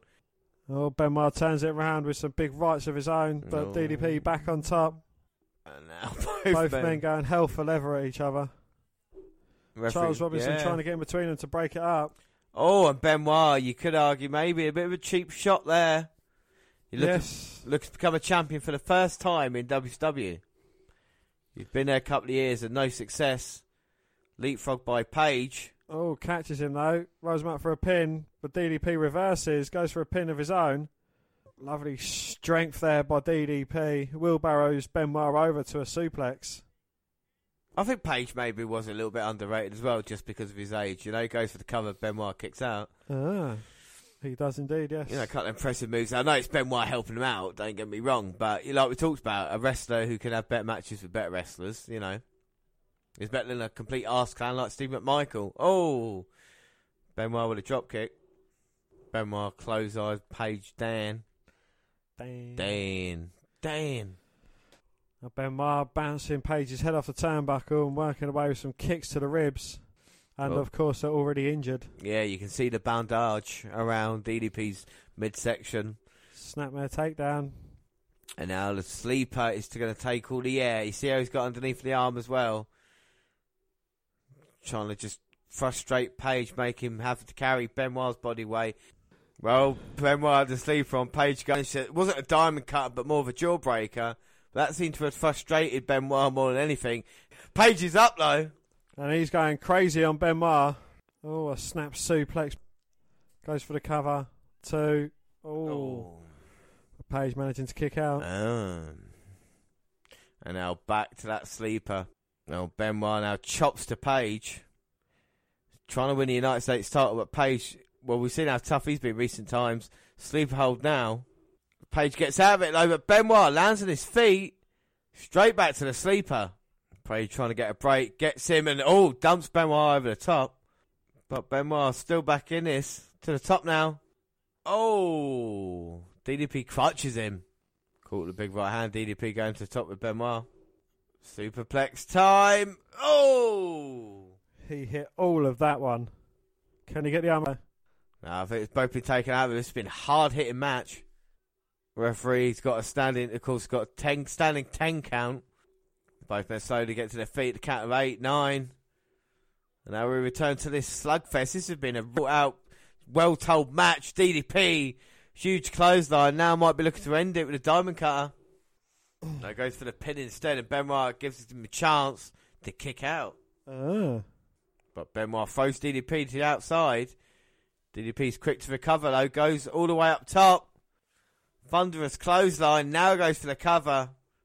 Benoit managing to kick out. Ah. Tried to cripple the crossface, but tried the crossface, but Page's foot was on the bottom rope. Benoit now pulling him in. DDP rolls him up. Oh, both men trying to get the pin, neither successful there. Oh, Irish ripped into the turnbuckle. Page got Benoit. Belly to belly. Goes for the cover. Two. Oh, but Benoit managing to kick out. Oh. Oh my god, German suplex there by Benoit. He's got him. One, two. Oh! DDP managing to just kick out. Ah. Well, which way is this match going to go? I thought Benoit had it. Well, I think it's just one finishing move away from either man to end this. Sometimes it's hell getting into heaven, Dan, and becoming US champion. I think we know where Benoit is at this moment in time. Irish rip to Page. Benoit looking for a bulldog of some sorts. Page turned it into a DDT. Managed to drape the arm over one, two. Oh. But Benoit shooting the left arm up at the last possible second. DDP signalling for the end. Oh, but Benoit trying for the backslide. Page too strong for that. Revert turns it into a diamond cutter. Good night, CB. One, two, Oh my word. So after a hard hitting match, DDP gets the win. Dan, what are you thinking of that? That was a bloody good match between the two. Uh, really well worked, a really hard hitting affair. A match that could have gone every, any way and told a great story. You know, it's DDP's uh, a wrestler that respects Chris Benoit, gave him the opportunity. There was a sign of respect to start the match off with. And, you know, you could tell that both men wanted this title. Yeah, I think that was 15 minutes of pure action there for both men. DDP top, but get you know, take nothing away from Benoit in defeat there. Uh, really, really impressive, and I hope to see another rematch between these two men. Most definitely, yes. Yeah, the card's really picked up the past few matches, hasn't it? You know. It has indeed. Well, we've seen seven matches, and aside from a couple of uh, questionable ones, you know, the, the card's certainly improved as it got on. The Booker T Martel match wasn't terrible. The Booker T Saturn match improved. The Disco Inferno La Parka wasn't great. The Goldberg Brad Armstrong, that was just a squash match. Uh, the Jericho Juventud Guerrera was a bloody great match. Uh, the British Bulldog Steve McMichael, again, you know, it was a terrible match, but it only lasted six minutes, so you know it it didn't offend too much. I know James took a lot of offence to it. And the DDP Chris Benoit match, I mean, you know, that was that was a brilliant work between the two. Yeah, really, really good. DDP goes through the crowd, celebrate the fan. He's, so he is the people's champion. And now we're left for our three main event matches. We know we've got Sting and Hogan. Find out who will be WWE champion. But also got the tag team titles online. Steiners versus the Outsiders. And next, this is one that I'll be interested to see the outcome. It's Lex Luger versus the Macho Man Randy Savage, and I mean Savage at the moment has been the focal point of WWE, hasn't he? You know. Oh yeah. Well, he's uh, he's kind of feuding with uh, feuding with the NWO, and he's got a big feud going on with Lex Luger. Yeah, exactly. And like, and everything's like, what will a macho do? What decision he wants to make? It's so weird when he said like, oh, I, I just want, I, I don't want to be kicked out of the NWO. I want to be the leader. So is there another power struggle going on? It's a lot less clearer than it is in the nation at the moment, isn't it? Over on Raw. It is indeed, yes. but um, it should be good. Can the main event matches truly deliver here tonight? But we're here to say he doesn't want to talk. He wants to see some action. Oh, the giant. Bless him. Oh, well, the giant was meant to be here tonight at Super Brawl, but he can't make it. But he will be on non- WCW Monday Nitro tomorrow night. So we will see the giant, and we'll get an update. Woo! Well, here comes in what WCW say is the world's most dangerous man, the Macho Man Randy Savage, coming out here with Liz or Miss Elizabeth, if you shall. Gonna have to go against Lex Luger here tonight, and Macho, he's got a crazy look in his eye, hasn't he? You know. He's Harry Kane's brother. Oh, is he? Do you know, I read a fantastic article the other day, Dan, about Molly Holly uh, joining WCW when Macho Man was, you know, she was part of the team. And, you know, she was saying, like, the Macho Man was exactly the same backstage as he was on camera. You never were sure about him. Some days you would see him and he would be the nicest guy around. And then some days you see him and he could just be out there, you know. That is, is such a dangerous That is the macho madness. that is, that's such a dangerous combination, isn't it? You know, you never know what to expect from him. He's coming out here. Like, so you've got to look in his eyes, but every time the fans, you just think he might go around and just hit whoever's there, looking for ring steps at the moment. but the fans do like him still. He's still over, as they say, isn't he? He is in the. You know, one quite, can't quite understand why, but We're saying, why at this time, Macho? You know, I mean, not the Macho Yeah. Man, oh, obviously. Oh, not the Macho Man character itself. You can understand why he was over as hell, but I don't know. Is it? Is he still living on his reputation? I've Is it considered. the madness side of things? It's like Randy Orton or John Cena, isn't it? It's just that continuous thing of, you know, because he's there, he's going to be, be featured in a prominent position, I suppose, you know? But here comes Lex Luger. We talked about DDP's uh, midsection problems. well, you know, he was trapped in a net last week. yeah, he yeah, you can say that during the Attitude you remember that week he was trapped in that? yeah. Like a big fish. A big fish with Sting coming flying down the ring, or a dumpster going off the side, or Owen Hart getting thrown off the stage.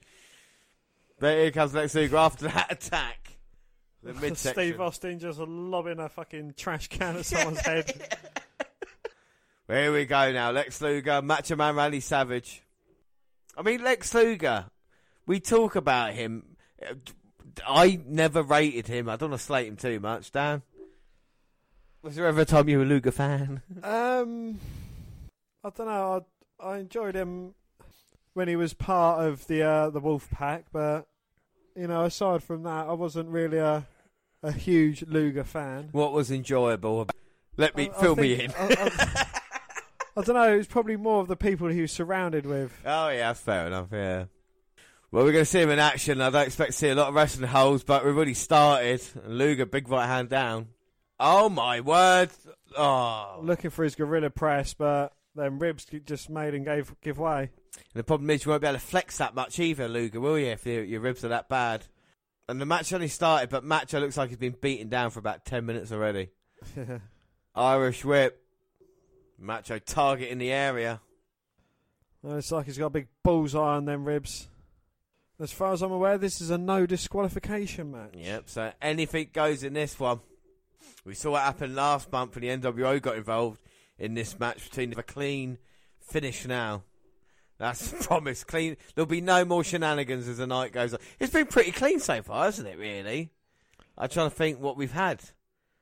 Uh, yeah, you know, we started off with the Booker T two Yeah, matches. That was clean Clean finishes. finishes, yeah. um, Mongo, Ma- Mon- Mon- Mongo Bulldog with the clean finish, armbar. Jericho was submission, wasn't it? Yep, Disco Inferno beating La Parka. And, uh, well, Yeah. cleanish. I mean, La. Parka introduced the chair. Disco used it. Yeah. Uh, Goldberg, that was very clean. yeah, didn't need Jericho and Juven too. Yeah. That was and then you know a little DDP, bit cross Benoit. cross Benoit.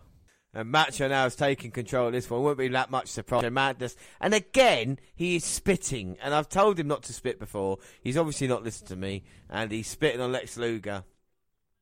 And now he's just standing on the midsection here. These are two of the biggest WCW stars. I mean, would Luger and Macho make a difference in the WWE if they'd have joined Dan? Uh, I don't think so. No. It's weird they both didn't make the transition, did they, when they, they went across? No. Well, um, I think that was that was true of a lot of the uh, the bigger stars, so to speak. You know, like the Goldbergs, the Nash, the Halls, Savage, uh, Hogan. But they all came back, really, apart from these two. Think about it. Yeah. Mental, wasn't it? I mean, Macho, we've had rumours for years about it. With Luger, maybe. Well, we know Luger showed up on the first Nitro after his contract expired, so he was annoyed then.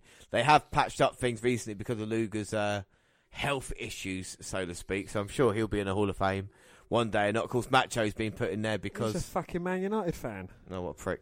Uh, Macho's got in there, of course, Hall of Fame recently. Now Macho trying to choke Lex Luger. And then Luger thrown to the outside by the Macho Man. Referee Mickey Jay there keeping an eye on Macho, but I don't think you can control him. So, uh, what accolades did Lex Luger achieve in his time in WWF? In WWF, I don't think he won anything, did he? He slammed Yokozuna. Oh no, he won the Royal Rumble. I don't think he became tag team champion, did he? He teamed up with Bulldog. Nope, win any tag teams. Uh, he didn't win any gold No. apart from a Slammy Award in 1994. Guess what it was for? Slamming Yokozuna. Most patriotic. Yeah, I'll take that. In WCW, I know he was a former tag team champion, US champion, WCW champion. We saw him win the WWE title last year against Hogan on Nitro. Macho's taking Luger into the crowd now with a chair assault. And now the punch is wrestling. This is not like extreme hardcore wrestling. This is more like what the Attitude Era would become. You know, every match you would probably see fans brawling in the crowd, and Nitro did this more than anybody at this time. Macho now has gone back for a fan. Head of security there, Doug Dillinger, telling him not to. Did you know that one of his uh, finishers was called the Attitude Adjustment?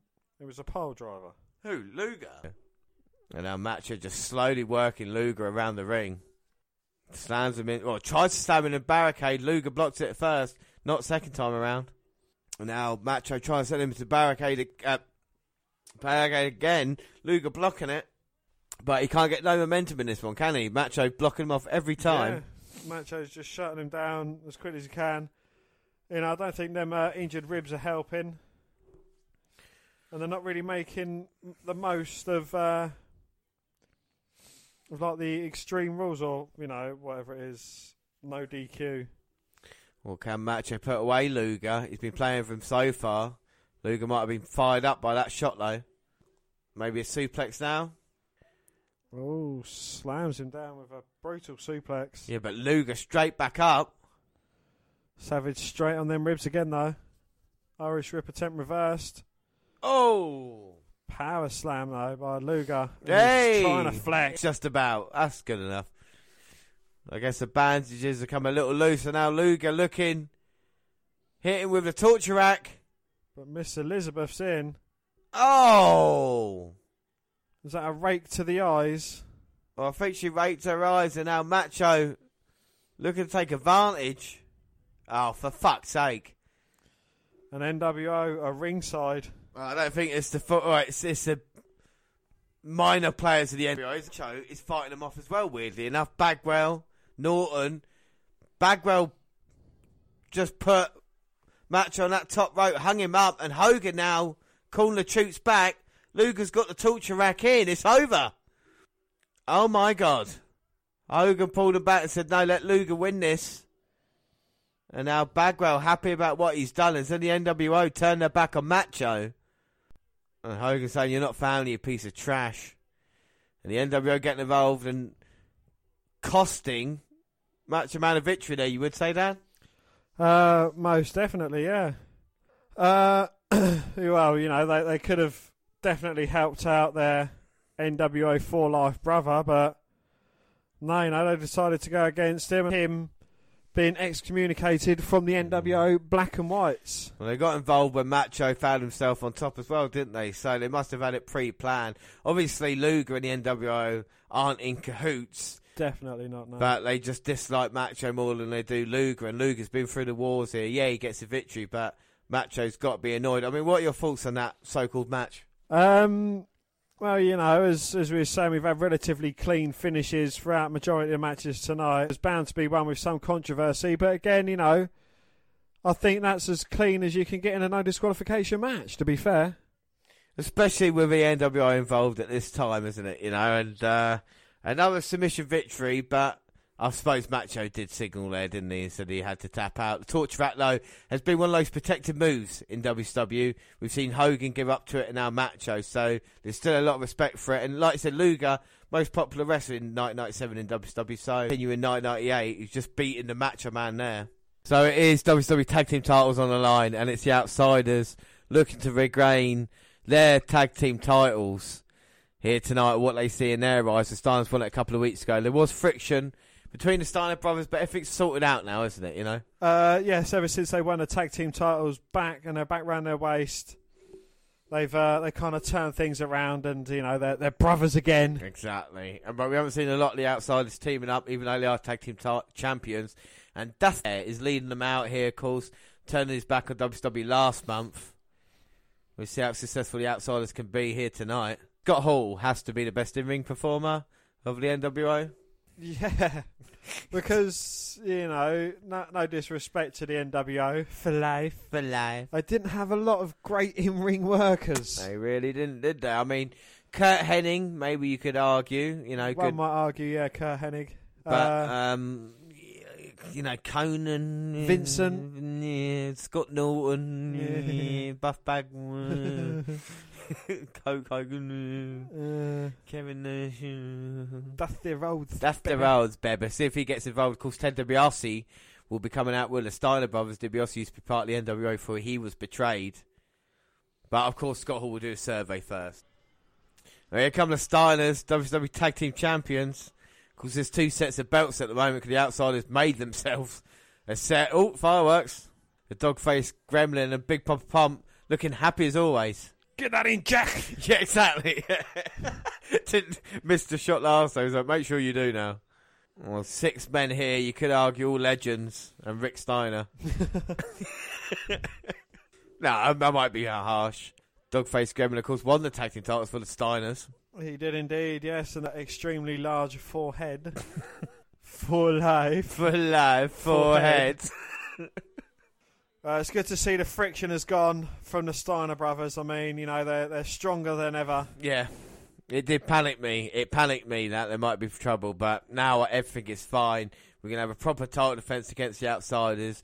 WCW is looking strong. You know, they win these next couple of matches with Sting bringing the WCW title home as well. you got to say the NWO are on the outs at this moment in time. Looks like Rick's going to start off against uh, Scott Hall. Well, usually it's Scott, which is a bit weird, but maybe Rick, going off the success of last time, wants to start with Scott Hall. Well, but he's got a game plan, I'm sure.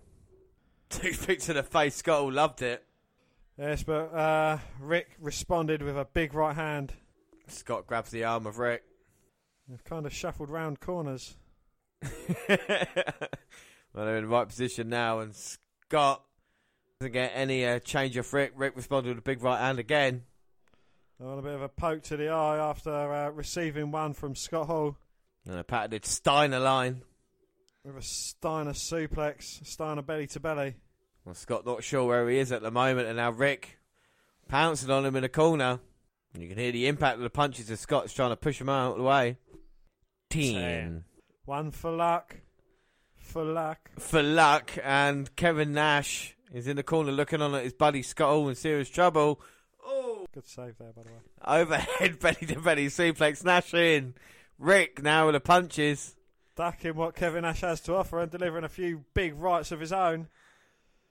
Rick Steiner's cleaning house all on his own. Well, Nash dumped out the ring, and here comes Scott. Ooh, ooh, ooh, ooh, ooh. They're going to go into their Steiner. There we go. The Steiner stance, as we call it. Steiner's dominating at the moment. Whoa! And a wink to Nash, and he sledgehammers his brother on the back. And look at the crowd. Every one of them just rose to their feet there. He's just too sweet at the outsiders. Suplex Rick Steiner. Knocks out Ted DiBiase. Say it isn't so. Oh, Dusty Rhodes, baby. And he sends Ted DiBiase into the t- uh, into the ring post, and now two sweet in the ring. Scott Steiner with Hall and Nash. And he just hands his brother over to the outsiders. To, To oh. oh But Rick manages to kick out. ah oh come on Rick, he just had his brother turn on him. He's still got fight in this. Does he know what's going on? I'm not sure. At one moment he was you know in the taunt. The next minute he's getting beaten down. Now look at this by the outsiders. Talk about a wolf pack beating him down. But Rick, to his credit, is fighting back out of it. Well, I've gained a new respect for Rick Steiner here, fighting three men at this moment in time. He is indeed. Well, Rick Steiner basically won the tag team titles from, for the Steiners last time round. Wouldn't that be a story here tonight? Oh, He gets Irish whipped towards the ropes, gets hit by Kevin Nash from behind. The outsider's edge. oh can he Can get him up? no. No, try it again. Oh, Scott's had an idea. Come and help. Second attempt. He is successful. Oh, uh, look at Scott just talking to his brother as he powerbombs him down. The powerbomb is banned. The jackknife is, I guess, the outsider's edge is okay. And that is it. The outsiders and Scott Steiner there. Yeah, new tag team champions, the outsiders. And I can't believe what we just seen there. Brother turn on his brother. And he serves up the tag team belts to his opponents. Oh, that is shocking. I never thought I'd see the day Scott would turn on Rick. and he turns on the referee, throws him out of the ring. He's got some aggression, this guy, My God. as he raises the hands of the outsiders. And we thought the Steiners were stronger than ever.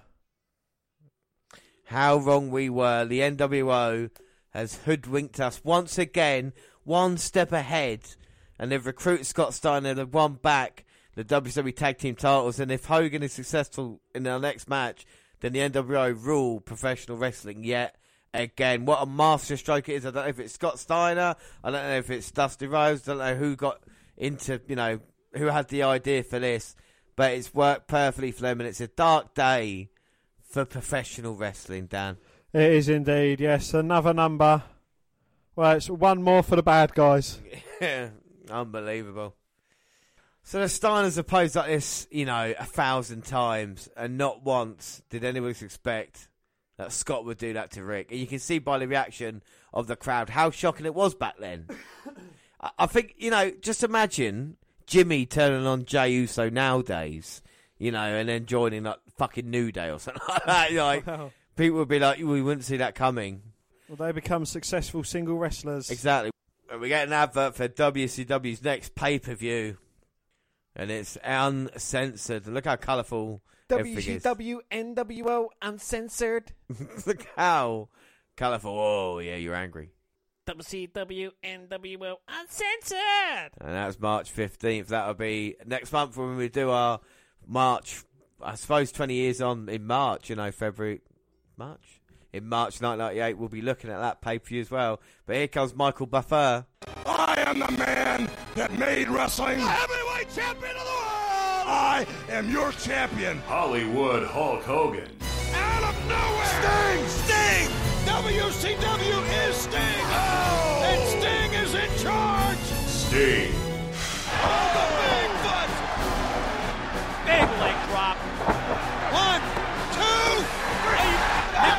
Made the three count, and Bret Hart certainly doesn't seem to agree. He's signaling for a restart. With a stinger splash in the corner! Here it comes! Sting! The Scorpion Deathlock! Sting is the world heavyweight champion! effective immediately. The title is being held up. This is wrestling history fans right here. The championship is vacant. That's my belt. I beat this guy twice. You're a dead man. Hogan and Sting at Super Brawl. I'll be Sting. One, two, three, just like the last time. You're gonna fight until we find out who the real heavyweight champion of the world is. Will Sting come down from the rafters, Dan? Will he come down through the crowd, James? Will he come down from the ramp? Will he come down at all? Will he? Will he? Here comes Sting. The man known as Sting. Oh. Just walking out. Oh my god, and Sting doesn't want the instructions coming straight down, and Hogan's got the belt already. As in his belt, his weight belt round his waist. He's whipping away at Sting. But I think Sting's uh, trench coat might be helping him out just a wee bit. Not saying a lot because Hogan has taken control. Well, we saw what happened at Starcade. Will we have a clean finish to this one? And now Hogan choking out Sting. Hogan putting back on that belt. And the match finally gets started. Charles Robinson's been the official. So no Nick Patrick, even though he's been reinstated here tonight. But this is pivotal. This is pivotal in WCW versus NWO here. Who can take control, seize power, especially when the WF are looking towards Austin, Tyson, and Michaels. You know, which way is this going to go? well, Hogan's got the advantage early on. He hasn't got his uh, NWO cronies. He hasn't even got Eric Bischoff by his side tonight. He hasn't. He's out here. He wants to be mano e mano, put Sting away. He's choking him out at the moment. He's saying he's the man. And now choking away at Sting again. Sting hasn't even got his coat off yet. Well, he's not even giving Sting a chance to get undressed. Oh no, he's helping him. No, he's pulling the trench coat over his face so he can't see Hogan's attacks. So he's making one of the most uh, the men, the man who looks probably the coolest out of every wrestler in professional wrestling these past eighteen months or so. You know, from the rafters and stuff. You then put his coat over his head and make him look a bit like an idiot. Okay, right, fine, no, all right. Pretty much. At the moment, Hogan hasn't had one bit of offense against him in this match. It looks like he is taking it easy. Everything he's saying on Nitro week in, week out about how easy it is to beat him, he's been proven right at this moment in time. He is thus far, yes. But we know Hogan, you know, for the past, what, eight to ten years, he's been the driving force in, you know, WWF and now in WCW. He's always been a top dog wherever he lies his hat. Yeah, his exactly. bandana, so to speak. And it's because of uh, the control that he has, you know, in the contract and just who he is. Yeah, don't get me wrong. I respect Hulk Hogan for making professional wrestling what it was, but there's a point in time where you have to look at the uh, so-called next generation. Don't worry, at the moment Hogan's just beating Sting up at ringside. He's literally pounding him out, isn't he? He's like, not So would you say he's kind of like the, the Triple H of his time? yeah. I think Triple H looks at Hogan for fucking uh, tips, you know, how to make situations seem like you need Hogan as you know what I mean? That's how he plays it, isn't it? Oh wait a minute, what about if you had me here? What about if I did this Well, instead? You know? is is that just Hogan's way of, th- oh, Hogan and Triple H's way of thinking, saying, you know, Uh, but- you need me here, I could make this better, when in actual fact, you not being there would probably make it ten times better. But look at you know you got to look at professional wrestling history anyway. Look at Shawn Michaels not wanting to lose to Bret and vice versa. The problems there. Steve Austin, how during his time he didn't want to work anybody lower than him, you know. And and even John Cena we heard with Alex Riley and the problems. So the egos going around in professional wrestling, you know, are huge as well. And protecting your spot, and that's what harms it in a weird way. If everybody was happy working with each other, it would be. It would make the product much better, wouldn't it? You know, it's crazy. Well, I don't know. Do you think this friction does help as well? You know, you we know we've got these kayfabe storylines, but have genuine, real life storylines and divas. It makes it a bit more interesting, a bit more. Oh, oh you know, I, I, it makes it a bit more predictable. Yeah, but it, Yeah. it does make it a bit more interesting on how they get around these kind of things. Like you know. A doesn't want to lose to B, so A loses to C, and then B beats C quite easily. Yeah, uh, yeah. Th- this is a problem, though, isn't it? It is all thing. I don't think it helps either because if you, even they're working together or any personal problems, you're going to make the other one look horrible and then say, "Look, I told you it was bad wrestling him." Do you know what I mean? It was his fault. Not my. You're not going to help that person out, are you? What So- like Michael's overselling every move he receives off Hogan. Yeah, exactly, because you know you knew he was going to end up losing. He's like, well, fuck this then, you know. And we we've seen it with uh, other, you know, other wrestlers in the past as well. Hogan especially is is horrible for that. You know, there's a couple of against Billy Kidman where it's it's just horrible. It really is. But anyway, that's the future we've got to look forward to at the moment in time. All this time me and Dan have been talking, by the way, Hogan has not once been had any offense against it. Sting No. has been beaten up.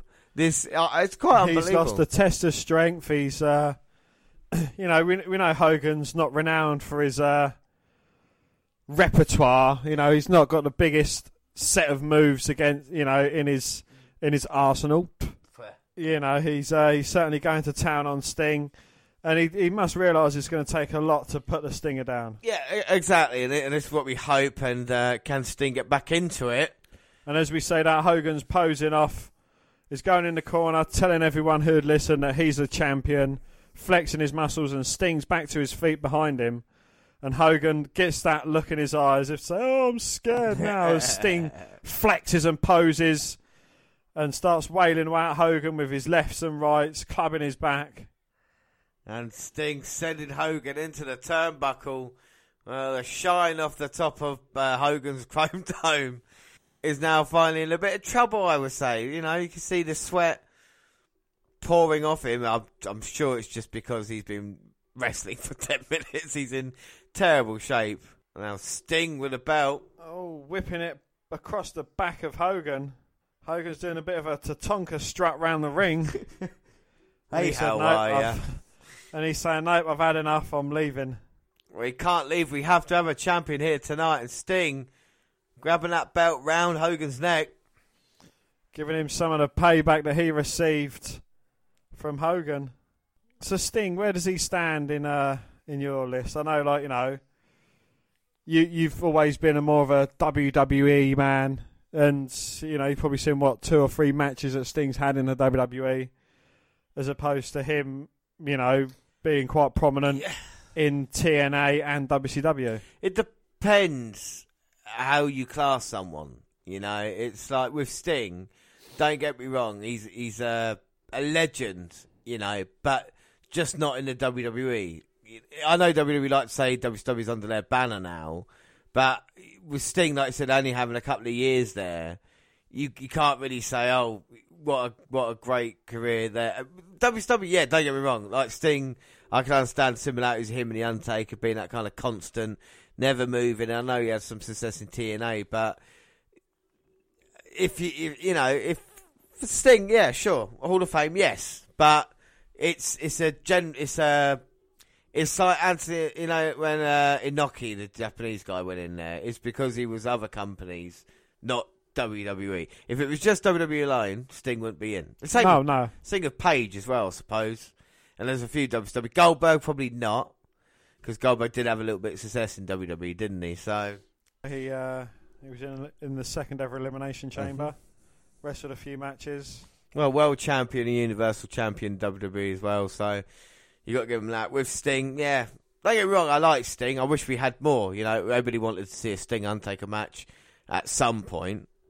But again, it's the handling of Sting. You had this really cool character, and at this moment in time, you know, Starcade, they fucked up with him, and now in this match, I thought Sting was on the ascendancy, but all of a sudden Hogan just takes control again. Yeah, you know, it seems like from all that we've been built up as with Sting, you know, he's been a scary opponent and that he's been chasing the whole of the NWO out of the ring, yet Hogan's right down his throat. Yeah. I know, you know, you can't take anything or too much away from Hogan, but But wait a minute, Irish whip and a Stinger splash there. and he's got the Scorpion Deathlock locked in now. Oh, here we go. He's got the submission and the, oh, Well, James, what's been the theme of tonight? exactly. Close, too close to the ropes. Hogan grabs it. Referee's counting, but shouldn't he be telling Sting to stop the submission rather than Hogan for holding on? But anyway, that's what the referee's having to go about. Kicks the arm out. Stinger splash. Oh, oh, and Hogan pulls the referee in front of him as a Stinger Splash was coming in. Robinson took all of that. Well, clothesline by Hogan. He seems to think he has it won, but referee's been knocked down. Here comes Nick Patrick. Leg drop by Hogan. Not like this. Not like this. Robson's out. One, two. Oh. Two count. Well, he was, you know, he wasn't doing a fast count this time. No, Sting managing to kick out, Uh. even though it was the same speed as the one Hogan actually got the win. We never found out who's actually at fault for that. I blame Nick Patrick. Well, Hogan's saying, look, it's me. I'm paying your bills. You should have counted a little bit quicker. On our right hands on Sting. And what the hell's Nick Patrick doing? Grabbing hold of Hogan, saying you can't use a closed fist. Maybe Nick Patrick is going to be impartial in this one. Well, he has learnt his lesson. you got to respect a man who's still rocking a mullet. Indeed, yes. Hogan would be rocking a mullet if he had hair on top. Yeah. but the, the mullet is not party at the back, none at the front, you know. He is all business at the front, yeah. party round the back and sides. Party at the back, business closed at the front. Oh, Hogan with a back suplex on Sting. He's gone out of business on top. Yeah, exactly. Got a for rent sign. Well, Charles Robinson being carried out by an official. Hogan with a pin. Sting again kicking out. Hogan going for another cover though. But again, Sting kicking out and Hogan trying every pin that he can think of. Hogan now on top. Trying to get Sting down. Oh, bridging up, Sting is. Very innovative by Sting. Easy for you to say. And now Sting's power. Looks like Hogan's more pulling him up. And uh, Sting's up now. He's outpowering the almighty Hulk Hogan. Don't you miss that from Hogan though? I mean, like when he used to be spend the whole match getting beaten down, point the finger, shake it, Hulk up, come back into the match, close on leg drop, bosh, I done. know. It's much better than him being. Big in- boot leg drop. Sorry. It's be- much better than the majority of the match. Get beat down a little bit and then winning. yes. You know what I mean? Like, oh, and Ho- Hogan going back to that submission. Right, chin lock. Hogan says Nick Patrick, make him say tap out. And now Hogan rolling up Sting. One, two, no, Sting again getting the shoulder up at two. Hogan getting frustrated. Uh, you know, he, he should be getting frustrated. He's been in control 90% of this match. Sting had a little comeback, but Hogan cut that short. Oh god, Sting thrown out again. Sting barely able to support his own body weight. Oh, Hogan slams Sting into the barricade. And now buying at Sting. But Sting blocking the attack on the barricade. Sending Hogan in. Make that twice. And now back into the ring. Is Sting going to finally take advantage of Hogan? Oh, and a low blow. And Nick Patrick might have seen that, but he's let it go. That is such a cheap shot. Nick Patrick did see it, but he's going to do nothing about it. You can't. What are you going to do? Get rid of Hogan? It's got to be anything goes to crown a new champion. But Hogan again with the upper hand.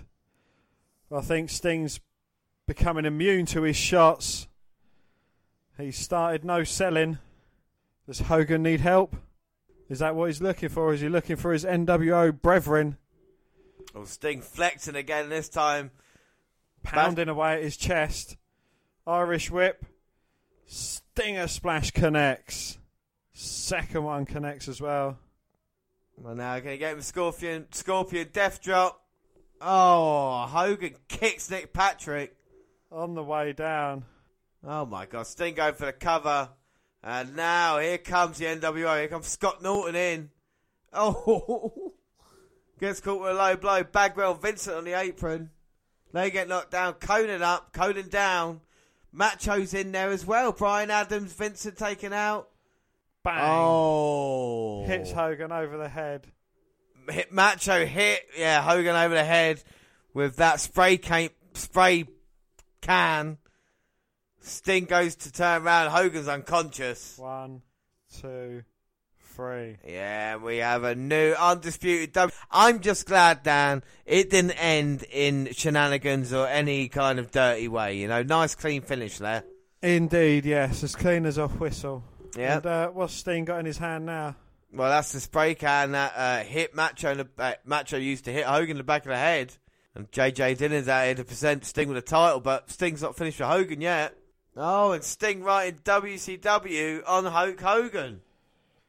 Well, you know, Hogan was famous for writing the NWO on his fallen opponents, and now Sting's giving him the treatment back. Yeah, and of course that title belt had the NWO spray painted it as well, and now it's clean, and it belongs to W. Sting, brings it back home, and what a night it's been, what an end. I mean, Dan, what did you think of that match? I thought it wasn't one of the greatest matches on the card. Um, you know, it was all Hogan and a bit of melee. I think it made Sting look a bit weak because he needed Savage to help him beat Hogan. Yeah, exactly. I know he didn't need Hogan; he could have had him beat cleanly on a couple of occasions, but you know, it's uh, yeah, it's a bit of a strange one.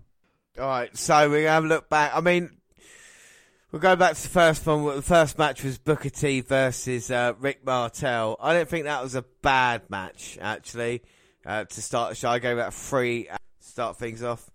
Yeah, I, I I'd agree with you about a three out of five for that. Yeah, Yeah, Booker T versus Saturn. I thought maybe a little bit better, so I gave that a three and a half out of five. I thought that deserved uh, a little bit more praise, even though it was called on the fly as well as they say. Do you know what I mean? I think that was a yeah, it was better than the Rick Martel match. So yeah, I'll agree with you there. Uh, La, La Parka versus Disco Inferno.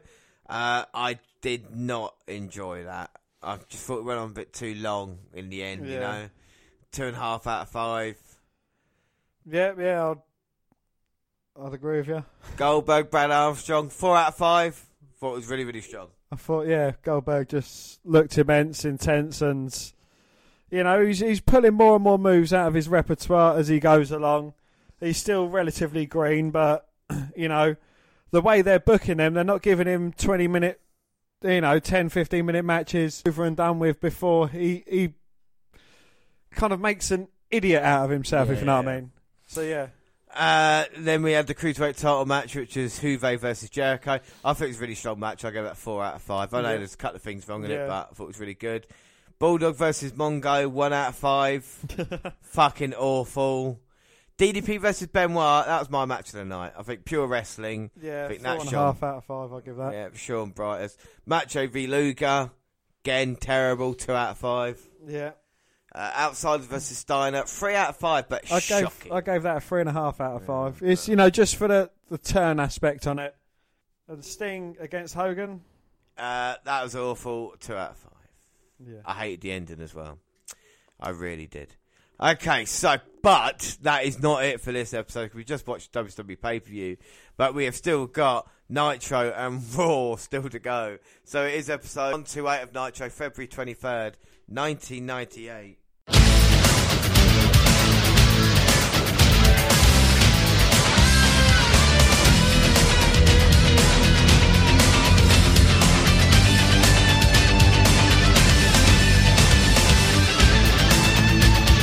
This is after Slamboree.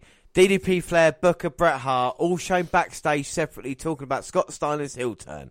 Bret said he knows what it's like to have a brother turn on you. Uh, the Locato Arena, Sacramento, California, and the commentators are really happy. Yeah, Tony S, Larry Z, Mike T got massive smiles on their faces, and they tell us the good news.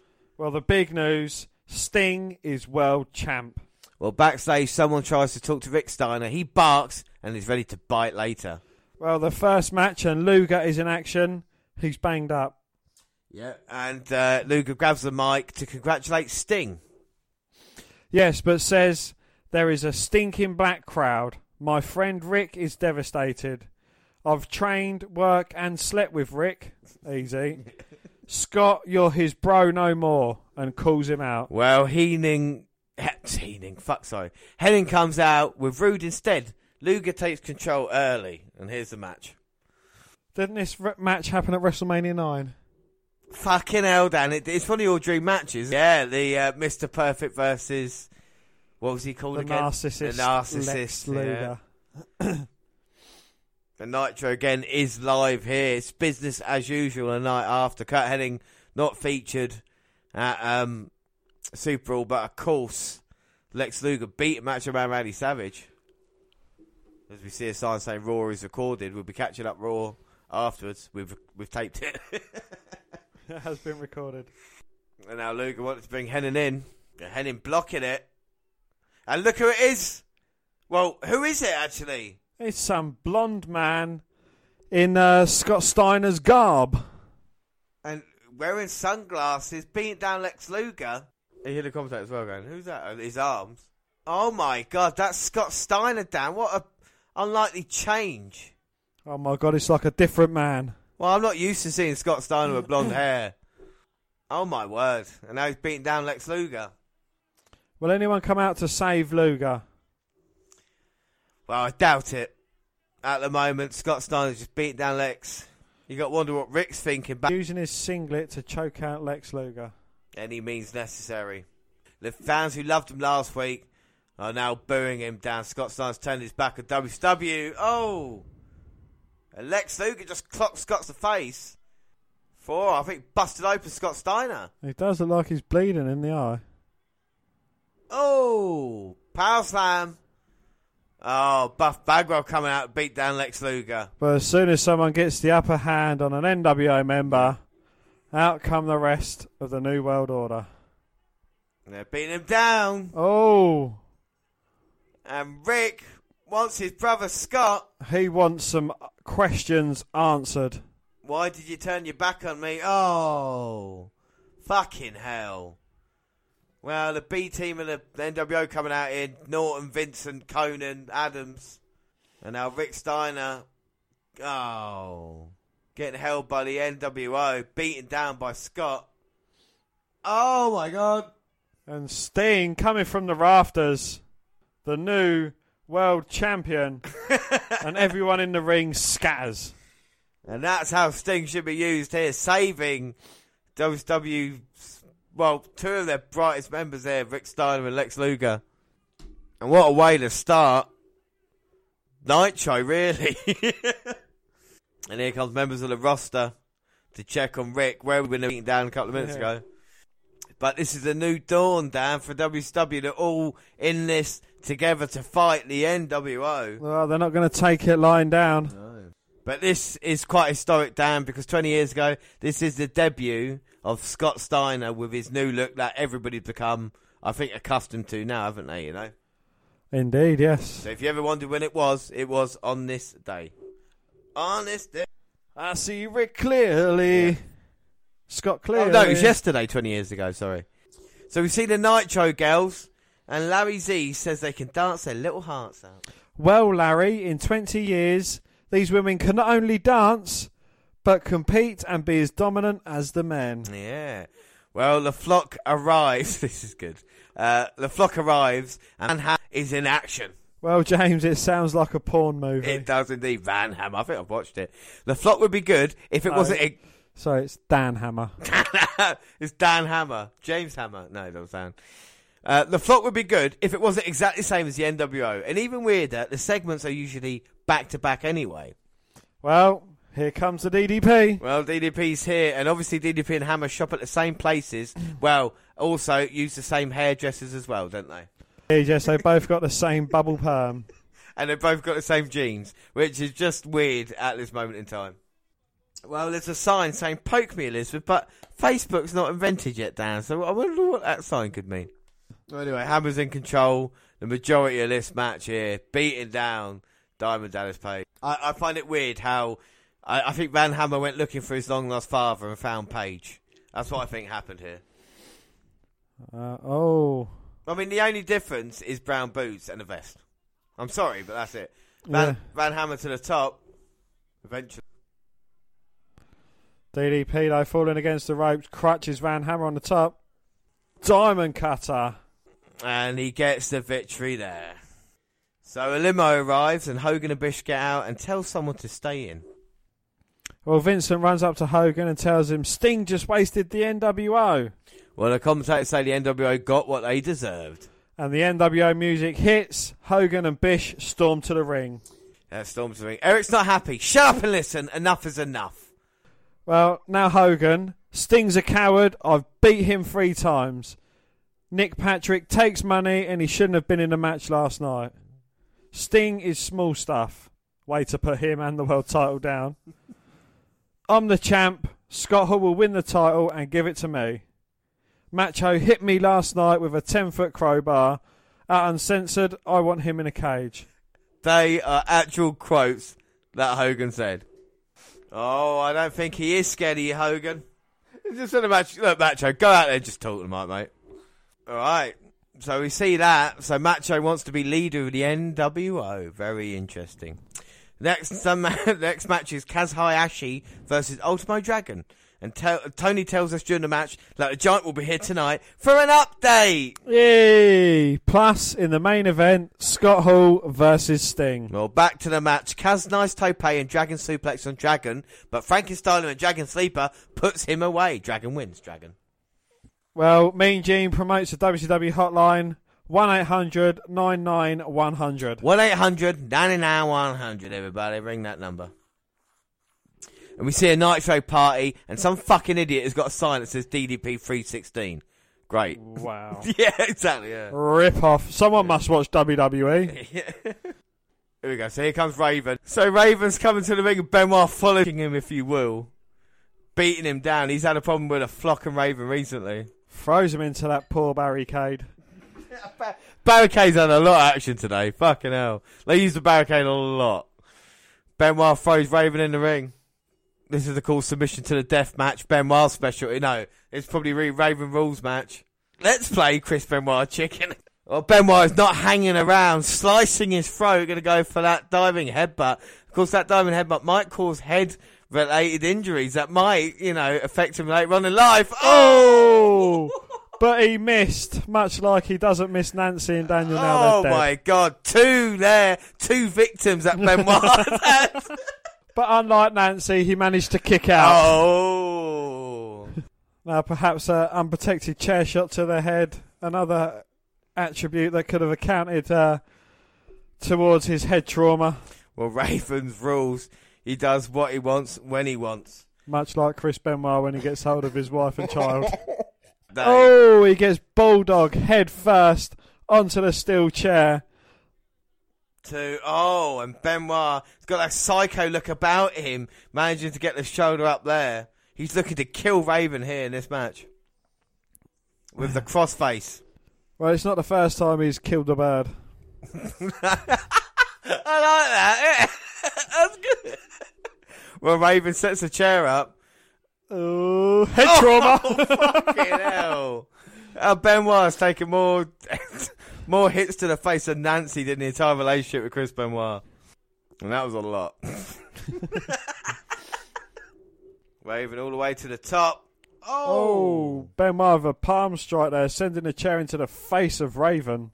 Oh, and Benoit now chopping away at Raven. Irish whip. Clotheslines Raven down. This is much more aggressive from Chris Benoit. Well, Benoit has just snapped, much like the night he killed his wife and child. Benoit's got the chair. Gonna set up in a corner. And now Raven's in serious trouble here. Chop. It's been a great little match on Monday Nitro. Oh! A brutal Irish whip there, and Raven is hanging up. Well, Raven is in an appropriate position here. He gonna get raped. well, anything could happen to him. Managing to get out of harm's way for a, well, from a certain point of view. Benoit now dropping Raven once. Twice. And here we go. Three times a lady for Benoit. Three times a woman. One, two. Oh, Daniel. He managed to get out. And here comes Billy Kidman stopping the match. Oh, well, he's gonna put out the kid. Leave the kid, man. oh, he hurts him. Here comes Lodi. Another Snap innocent suplex on bystander. him. Oh. And here comes Sick Boy. he was a sick boy. He had mental illnesses. Raven, though, pushing Riggs away. Riggs and Murtaugh can't even solve this case. Raven's got Benoit. Even flow DDT time. but DDP comes in for the save. Oh, he gets hit by Benoit. And now he's punching Raven. and now it's a freeway. Much like the death on that fateful night. Oh, here comes Billy Kidman and the rest of the flock.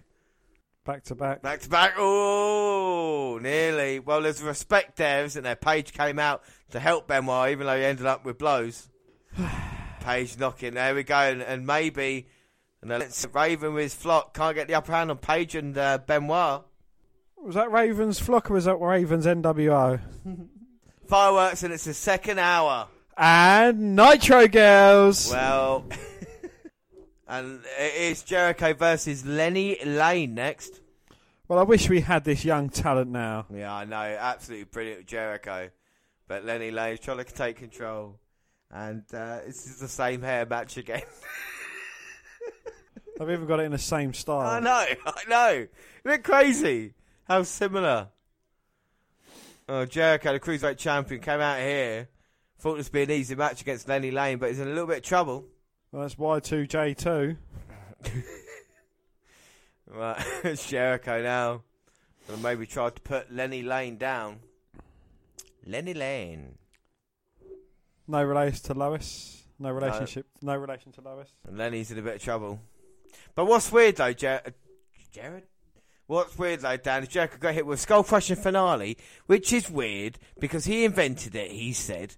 Jericho used it in 2001 for a little bit and said the Miz then took it off him. So, what really happened? Was it just a generic move that was taken? You know, when you say you invent a move, that sometimes come back to haunt you, doesn't it? Because people have used it before. It's like saying Stone Cold Steve Austin didn't invent the stunner. Yeah, but when, when you think of the skull crushing finale, would the first name coming to mind be Lenny Lane? It would not be Lenny Lane, but Jericho shouldn't say he invented it if he took it off another wrestler. You know, that's a bit. Well, naughty. did So there was Jericho putting Lenny Lane away with the uh, Lion Tamer. and Jericho moves on on in WCW. yes, and the commentators talk Sting and Scott again. So the commentators talk Sting and Scott yet again. Uh, yes, next match up is Rick Steiner versus Vincent. Yeah, Rick fucks up Vincent. Top rope bulldog, Neon face for the pin. and uh, Rick chokes and bites Vincent after. Yeah, well, Bobby has joined the announce team. For Yuji Nataga, uh, Yuji Nagata with Sonny Onoo versus Perry Saturn. We are told Rick Martel's knee ligament damage. Ouch. We were told about that at Super Brawl, but now it's been confirmed. Yes, it is the Nagata lock versus the Rings of Saturn. Yeah, well, the Rings gets the job done after a hard hitting match, and then Booker T versus the Renegade. We spoke about Renegade in, uh, co- uh, I think it's Controversial Characters Part 2. We spoke about Renegade, who was basically the Ultimate Warrior ripoff. This is just the end of the, the short match, kick to the face, and over and done with. Yes, he certainly wasn't as impressive as the Ultimate Warrior. No, and then we get the NWO music. Yes, by himself. Well, Vincent did get fucked up earlier.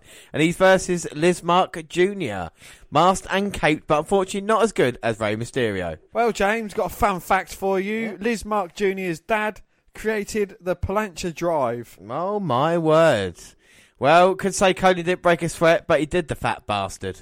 And I've got another fun fact for you, James. Oh, go on. Lizmark is from Acapulco, and he is not going loco. Not going loco, is it? Well, the loco for this match either. They didn't care. And the commentators were more interested in Scott's new hair. yes, well, next pay per view is Steiner versus Luger. Because why would we want to see brother versus brother? Exactly. Why? Uh, it's a tequila sunrise and K Dog wins. Yes, he gets the mic and talks gibberish or Spanish. I can't quite. But I did hear that he mentioned you. Yeah, yeah, yeah, I heard that. Well, instead of for life, he said it's foregone conclusion. But he didn't come up with that. Well, we are on to the third hour, and guess what, James? It's What? fireworks. Yeah. And the Nitro girls round the commentary team and dancing away. NWO music hits, and it's vicious and delicious. Buff looks happy. He's smirking. No, he's not. He's not. He's not having a cigarette down. He's just got a smile on his face. Well, Norton looks roidy versus high voltage, voltage, which sounds like a, a Van Damme kick. Or a boy band. Yeah. Or well, here it is: Kenny Kaos and Robbie Rage. Danger, danger. Look, I'm not saying everybody's on steroids in this match, but no, no, I am saying. yeah. well, we cannot confirm nor deny that they all may or may not have been roided up. Look, uh, high voltage didn't look too bad until Norton double suplex them and Buff Plots did the job. I mean, look at the state of these four men in the ring here. I mean, like I say, I'm not saying they're on substance, uh, uh, they're taking other substances, but I think this kind of proves it. Look at that. Oh, that was a bit of a botched double suplex on the two roided up blokes. Yeah, well, and buff, yeah, and high voltage. Unbelievable. Uh, right, so then, next match Eddie versus Disco. Well, Disco, a fun character if used right. Exactly. You know, you got to have a little bit of fun with it, but you know, you can't really go too far. Eddie means business here tonight. Yes, but there's loud Eddie sucks chants. Yeah. And what would you rather take? Disco's kicks and punches or Eddie's chops and uppercuts? I'd rather take Eddie's chops and uppercuts because he's dead and can't deliver them that hard. well, Disco came close with a neckbreaker. Well, front suplex, but Eddie used ref to get the advantage, targeted leg, and hit the frog splash for the win. Great. Eddie looked great. Will WCW give him more, Dan? Well, James, I know what we're going to give you more of. What's that? Nitro Girls! Hey. And then we see Mean Gene with JJ and Hood. Yes, he said the same. He says the same shit that happened at Starcade happened last night. He sent Nick Patrick down and would like to speak to him now. Well, JJ publicly thanked Nick, who said they get on like peanut butter and jelly. Well, Nick gets back pay and suspension over. Yeah, well, Brad Armstrong versus Ric Flair next. It's Ric Flair's first match since lost to Bret. Standard Flair fair. Yeah. Figure four victory and the well, figure four. Yes, and uh, same giant video plays as before. Yeah, we've seen this about three or four times now, but now we're going to hear from him, Mean Gene, in the ring.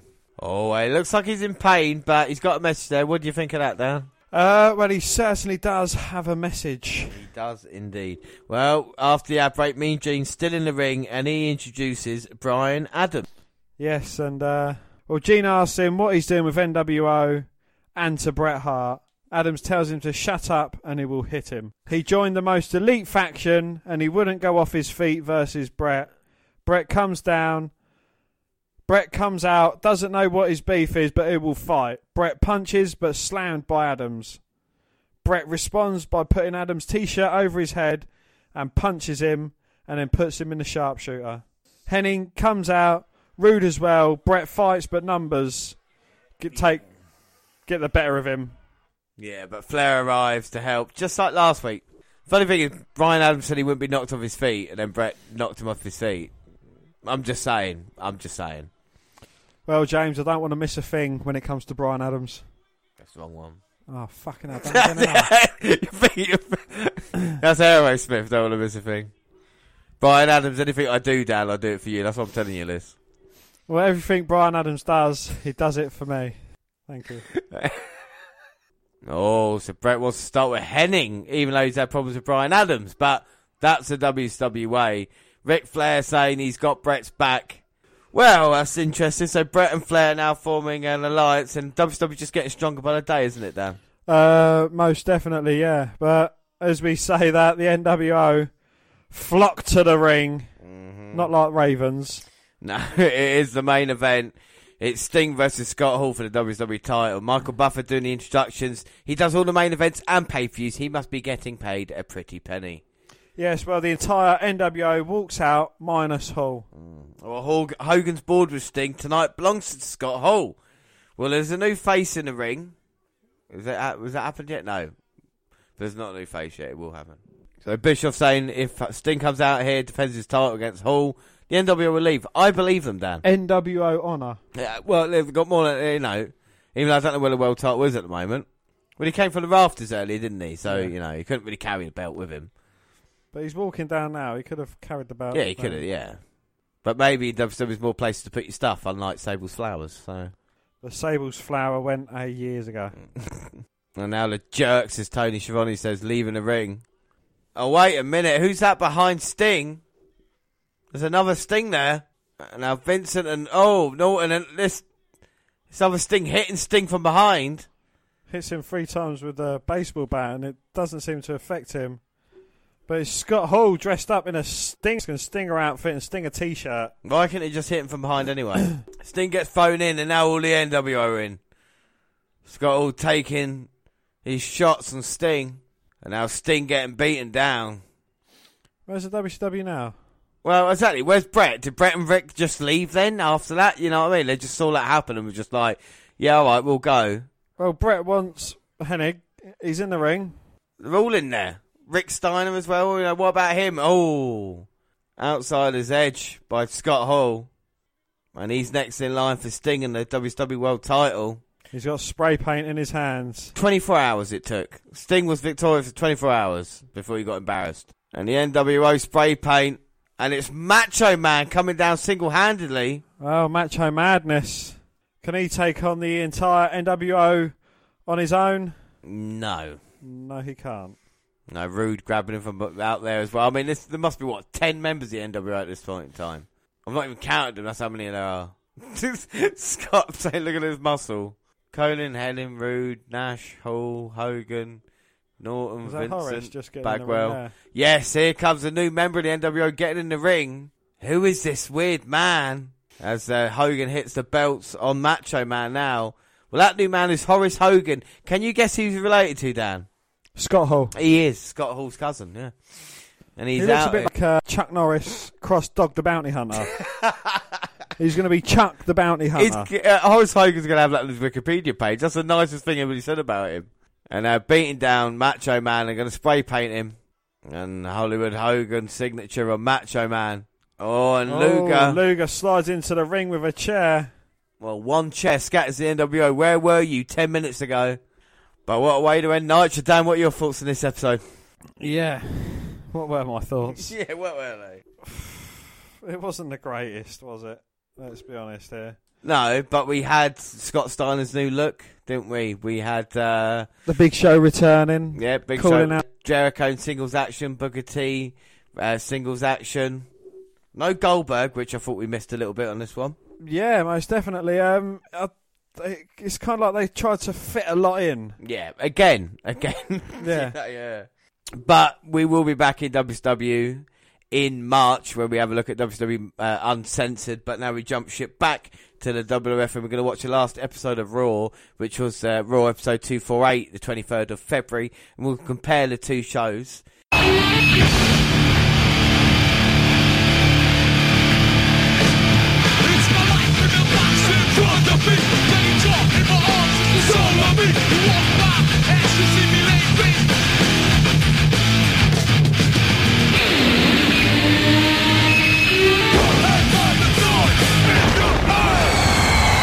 Uh, video starts the show with a look back at the LOD and uh, their history, and of course last week. Um, we see Hawk being put in a dumpster. Have LOD lost a step? Well, they've not won in a long time, have they, on Raw? So it's going to be difficult. But up next, tag team titles are on the line next. Well, we get the opening video and fireworks. And we're in Waco, Texas. Don't mention the shooting. No. Uh, the New Age out to the ring. See what it does? yeah, that was very clever, Dan. Very clever of you. Road Dog on the mic, and of course, ladies and gentlemen, boys and girls, children of all ages. And they will send the LOD out with all the rubbish. So tag team titles on the line.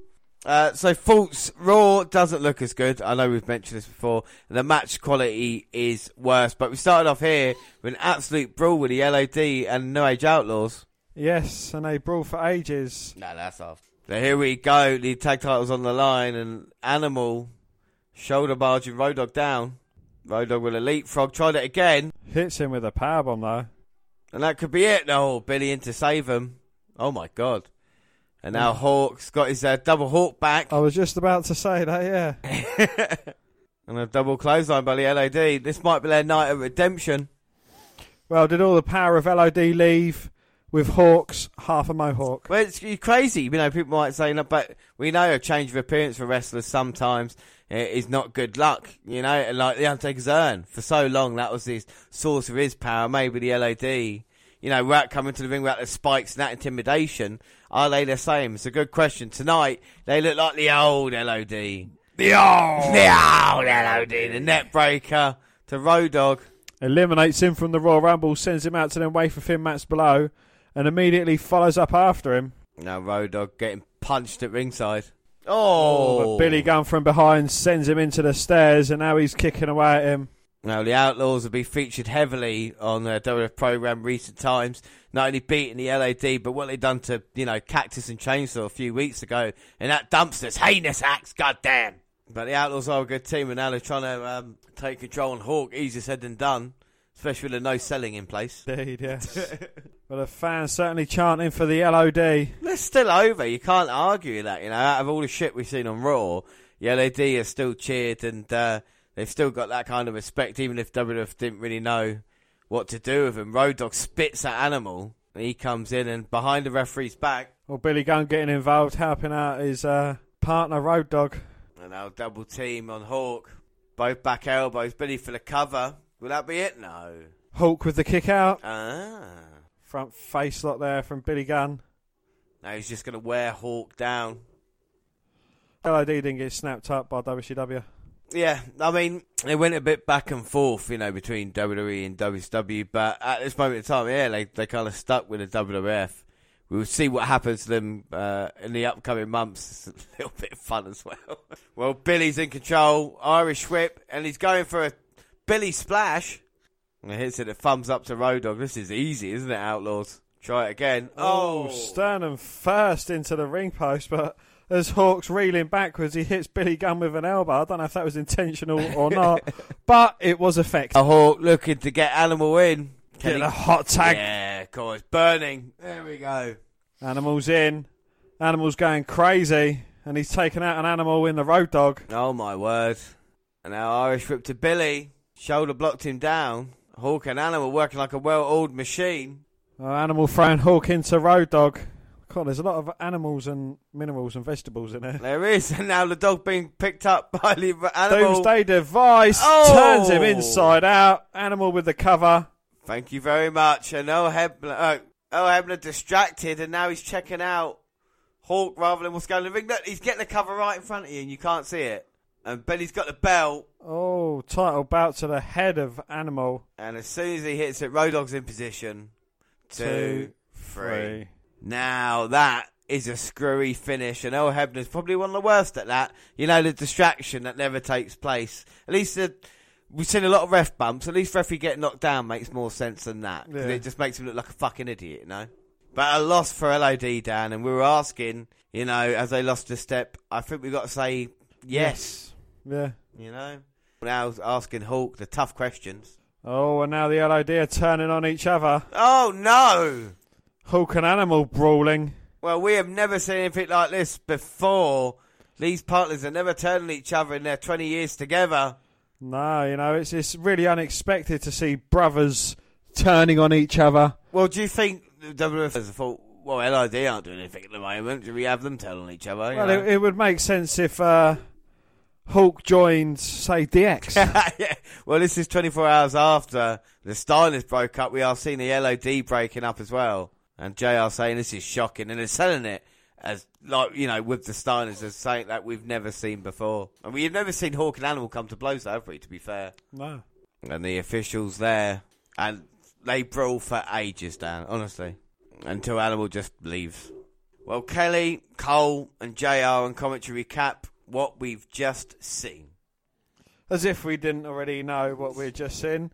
But the next match is Ken Shamrock versus Jeff Jarrett. I should say Michael Cole now has been 20 years doing, still doing the same job. That should be awarded for him, you know. Uh, fair play, Michael Cole.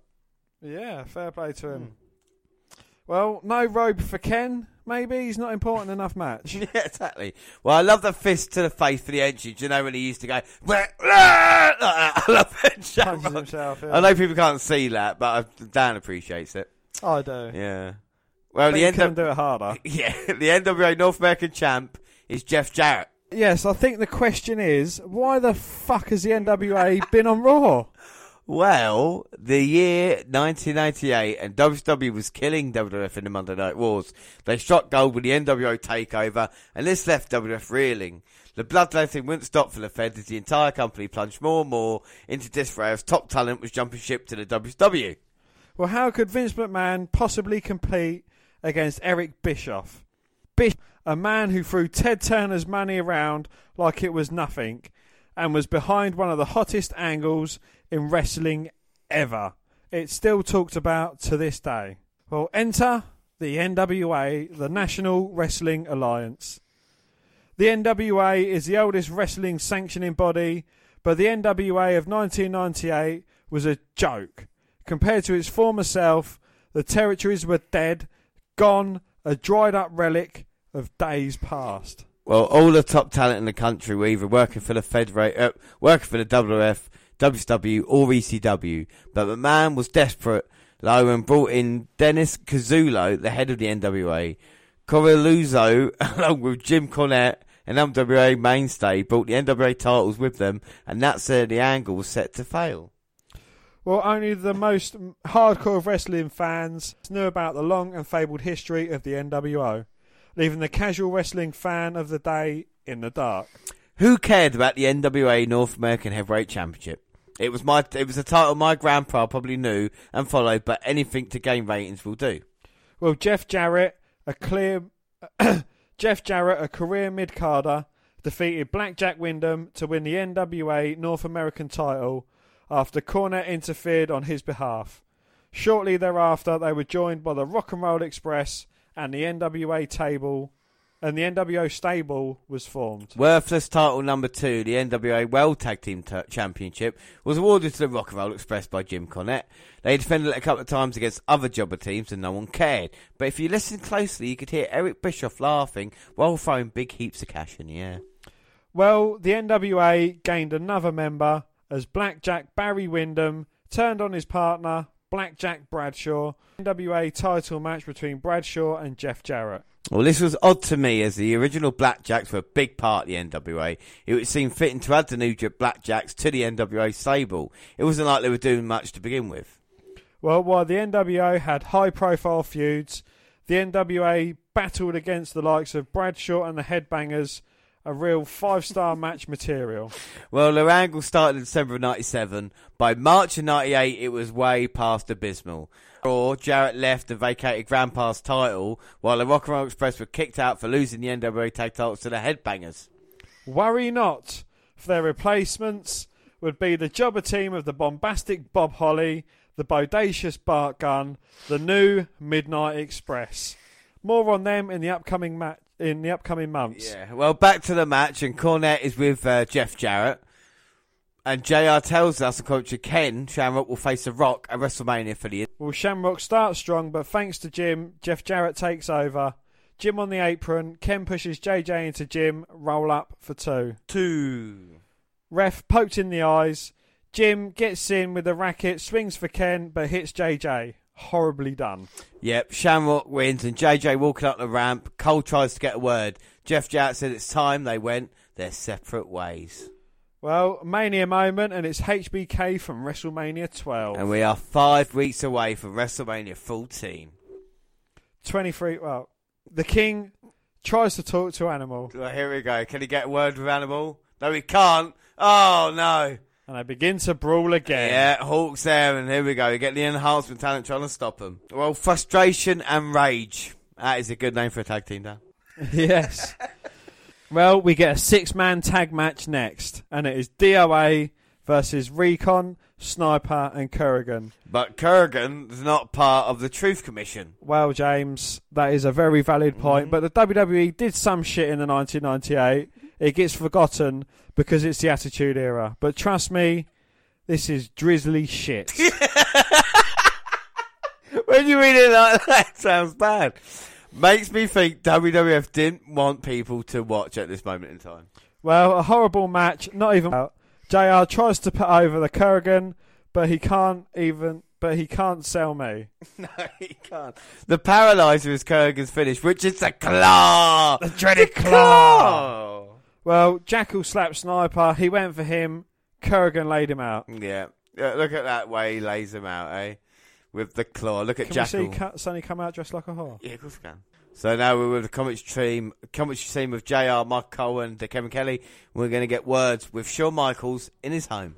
So Michaels saying he wants to be there next week, where it's going to be Austin, Owen Hart, Mike Tyson. It's going to be huge in Cleveland, which means tonight's episode not going to be that great. You can tune out if you want, because it all starts next week. Michael says he guarantees to beat Austin, and WrestleMania will be X-rated. exactly, I'm not lying. Sunny comes out dressed like a whore. When isn't she dressed like a whore? Well, she asks if things are bigger in Texas. Awful voice, and she's in the and she's the ring announcer. Yeah. It's Taka Michinoku versus Barry Windham next. Wow. Well, the NWA Monday Night Raw. Yeah, here we go. It's the start of the NWA Monday Night Raw. We can't wait. It's the NWA taking over. Uh, Jim Cornette joins the announced team. Jim Cornette hates Texas. Well, Barry in chaps. Not many people can pull it off. No, Barry's got power moves. But Taka's got the springboard, Sushi appetizer from Jim, some light-hearted racism. of course. yeah. And then the lariat. But before anything else, unfortunately, Kane is out here. And the NWA boys are in serious trouble. Oh, you're joking. The NWA team have left, leaving Taka Michinoku all by himself to meet the monster Kane. I'm sure he'll be alright. Well, a bit of choppy choppy PP. Some light-hearted racism there, everybody. Taka Michinoku's playing dead in the middle of the ring. He's like, if I don't move, hopefully you won't see me. oh god, if the punishment wasn't enough, I'm sure he'll leave him alone. Oh my god! And Kane just chokeslams Taka Michinoku back to Japan, where he's not Gojira, but he is in serious trouble. Wow, and he tombstones him right through the centre of the earth back to Japan. Fuck me. Fuck me with a tombstone. That was more devastating than Hiroshima. Yeah, it was horrible. and Kane's here to make a challenge. So Paul Bearer and Kane challenging Steve Austin down. I mean, what do you think of that? That is a bombshell. Yes, that certainly is a bombshell. And uh, why is he targeting Austin? Is he the strongest force in the WWF at the moment? I think he's got to be, isn't he? You know, The Undertaker's gone, Vader's gone now. There's not that many other big men. And Steve Austin going around saying he could beat everybody, anybody. I think Kane's thinking, if I can put Austin away, I might get an opportunity at WrestleMania as well for that WF title. He could even tombstone Mike Tyson, Kane, at this moment in time. The most dominant force of nature that we've seen. So up next it is Warzone. Yes, and uh, JR Caps on LOD at the start of the show.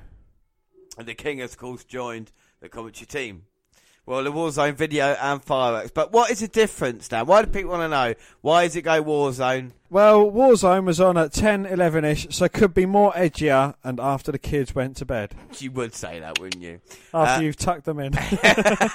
told them a night's day anyway. Cole gets comments from the Outlaws as they're leaving the arena. Billy says how good they are, and LOD is dead. Road Dog says it's a new age. It's a new age. Yes, it is. Wow. Dan, do you want to see something really weird? Should it be this colour? No, seriously. so the Billy, uh, Billy Gunn and Road Dogg happy about their exploits here tonight, mocking the LOD. Chainsaw Charlie with a chainsaw, Cactus Jack with a baseball bat. and Chainsaw Charlie with a chainsaw. Harley, look at that, destroying the car. Well, the Outlaws should stay where they are. Well, the sparks are coming from the chainsaw, not from the. Well, he got the door coming. open. The door's open, and he's looking to attack Road Dogg. Chainsaw Charlie gets knocked in his ass in the car. Oh my God! Slowly driving away. Cactus aims for the car and hits it. Well, this is not over from the Outlaws and Chainsaw Charlie. Certainly not. Right, yeah. That was weird. oh no, I'm gonna show something even weirder now. American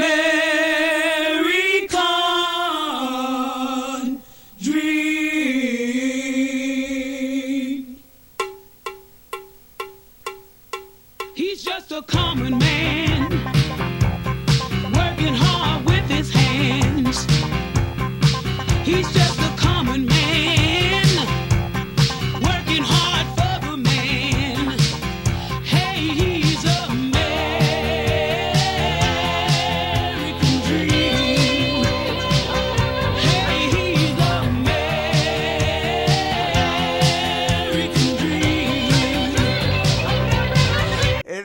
American Dream, Dusty Rhodes. Dustin Rhodes. Yes, this is so weird. Oh, that's just Dusty Rhodes. Well, WWF said they spoke with Dusty and he's cool with it. But literally, that's on in another company. Hey. And speaking of strapping young men, is Bradshaw better or worse than Kurrgan or Sniper or Recon? You know, i i they're all big guys, aren't they? Yeah, no, I, I don't know. Uh, I don't mind Bradshaw. I think you know he's he had the longevity. He's uh, gimmick up a few times. Obviously, you know after this he'll shortly be part of the APA. Then he'd be uh, John Bradshaw Layfield, the New York stockbroker. Yeah, yeah, yeah. So there's a lot of changes. I think he had a little bit of sake about him. We'll see how he does against uh, Dusty Rhodes, to the American Dream. He certainly is a character. It, that's the wrong way of saying it, isn't it? Yeah. Oh, wait a minute, though. Dust, dust. Oh, no, Bradshaw finishes it with a clothesline from hell oh and my gets God. the one, two, three. Well, after this this weird happening, Cole tries to get word with Dust Dust. He says he won't be wearing that outfit again. Yes, and then Kevin Kelly tries to get a word with Hawk, but he just walks out the building. How Well, rude of him. Exactly. Next match: Steve Blackman versus The Rock. The aluminous. Yeah, well, I, I didn't spell it right, but luminous nunchucks that Steve Blackman had when he came out look really fucking Well, JR says there will be a major major. celeb announcement for Mania tonight. Yes, so a major celeb announcement. Though. Who will it be? What major? What major celebrity? Major celebrity. Well, Blackman upset Farouk last week, and can he stop? Uh, and last week, can The Rock stop unbeaten Lethal Weapon? Well, Blackman gets distracted by D'Lo. Well, Nation elbow. Farouk not impressed. Shouting, "What are you doing?" Blackburn, Blackman, Blackman comeback. Rock stops it, and now we go right towards the end. Oh no! Rock Irish whipped into Farouk. Rock saying, "What are you doing?" No! One, two, oh. Kick out by the Rock. Ah. Now the right hands to Steve Blackman. Look to put him away. So- Oh, look at that DDT. It's a thing of goes beauty. for a cover. Oh, come on, Farouk. Farouk, why are you distracting the referee? And what is this about? And D'Lo's got the uh, luminous nunchucks there. Behind the referee's back. Go on, Farouk. There you go, that's it. Oh! Throws him over the Rock's head. Blackman catches him. Oh! Belts Rock round the back of the head of him. One, two, three. Oh! Steve Blackman's just pinned the Intercontinental Champion. But is that thanks to D'Lo or Farouk? What went on there? Oh my god. Well, D'Lo saying it was his mistake. And Kama and Mark Henry questioning him. They asking Farouk, did you tell him to throw him over? And D'Lo saying, no, Farouk told me to throw the nunchucks. And The Rock saying to Farouk, get your ass in the ring right now, explain to me. Well, Farouk not backing down, of course, being the leader of the nation. I don't think Farouk's mucking around anymore. He's calling the nation to go back with him. And The Rock's got a quizzical look at his face. And Farouk walking away with the rest of the nation, my God. Well, undefeated still. Is Steve Blackman W's answer to Bill Goldberg, maybe? Uh, no. well, the crowd tried to fra- chant Farouk, but his name's quite difficult. Farouk, Far. You can't really do that. Yeah. So Rocky sucks instead. Well, that's a lot easier. well, after this, Luna's backstage and she wants Sable. Yeah, she is nasty. Oh, that's nasty. Yeah, that's nasty. JR with Kane. Update: Vader needs reconstructed surgery. After getting hit in the face with that wrench, of course. Mhm. Well, we get an update on Cactus and Funk. They are not dead, which is nice. Yeah, we've seen Cactus and Funk earlier. We're not sure the condition, but they are ready to compete yet again. The NWA Tag Team titles on the line. Next. Well, Sergeant S. laughed Laughter appoints WWF official and WWF rules. So no throwing over the top rope for any of the shenanigans like that. Looked like the Rock and Roll Express might fight each other, but Jim calmed them down and they hugged it out. Well, rock and roll took control. Hot tag, ref distracted, Jim comes into the ring, hits Thrash on the back, who lands on Morton to win the title. Cornette looked like the biggest fucking idiot in these two segments here tonight. Yes, but James, it is time for the huge celebrity. And who is this huge celebrity, Dan? Please tell me. Pete Rose. Pete Rose. Who? Uh, Major League all-time leading hit scorer or something like that. Oh. Baseball. Okay. Well, that's good to know. Uh, well, he's not a huge celebrity, really, is he? Wow. We get a video of Austin stuttering and swearing since 1996 and his journey to the WF title and the match versus Michaels. Yeah, so the main event is Marc Mero versus Owen Hart. Um, what? Well, the European title was on the line. Mero sends Sable away. Sable's back after two minutes of. Well, I'd like to give Sable two minutes of action. So this is the end. This is the end of it. Mero and Owen. Hey, Mero, look at the corner. Look at those big right hands. Former Golden Glove champion, of course. Let's not forget. Merrow pie faces the referee away. Well, that wasn't smart. That's surely a disqualification. Well, don't call me Shirley, but it does look like he should deserve to be disqualified for that. But he hits a low blow on Owen Hart. I don't know why he's so happy with himself as well. That's illegal. Now going for the TKO. But Owen reverses and counters into a DDT. And now is it time for the sharpshooter, the, the Black Hart? Oh my god. Sharpshooter time. Doesn't matter. Disqualification. So the winner is Owen Hart, regardless. What a great way to end Raw, eh? Sable come in now. Here comes Sable. Not if I go Brock Lesnar. Oh my God, Luna wants some of Sable. She said she did. And even Goldust can't stop Luna. They're gonna get it on. Oh. No, frustrating. Everybody's frustrating. Sable and Luna at this time. The fans want to see him get it on. Wow, it's all, all hell's breaking loose between these two Jezebels. My God, Sable's popping out of her top there. So that was Monday night. Raw. Mero pushed down again. Now, Goldust is trying to restrain Sable. I don't think Marc Mero's jealousy is going to like that. No, Oh, he goes straight to him, knock out Goldust. And now Mero, he's having to be restrained. Yeah, go on, you grab Sable, yeah. Or I had to grab her to stop her. My God, what chaotic way to end Raw. And they're treating Sable like a main event as well. That's what's crazy about it. This whole storyline with Sable has been featured in the last three Raws, you know. I know we're building towards WrestleMania, but as a timeless place. You can see where, where even though we didn't have the main event over in WCW, it was still the NWA with uh, Sting and everything like that involved. So that's Raw. Wow. Sable said, "You better get your ass back here, you little bee." Luna pushes Goldust, and this is not finished just yet. All right, so now we've got a lot to process. We have watched five episodes of Nitro, five episodes of Raw. We've seen bits of No Way Out pay per view, and of course WCW Super Brawl. We really talk about the matches on um, Super Brawl, so that's fine. So what we're going to do, we've got the main events go all the way. So we're going to compare the two, and then we'll give our five point system in place. So we've got WCW Nitro main event, January 26th, was Luger versus Hall. Yes, and the WWF Raw main event, January 26th, was Triple H, or Goldust, versus Owen Hart.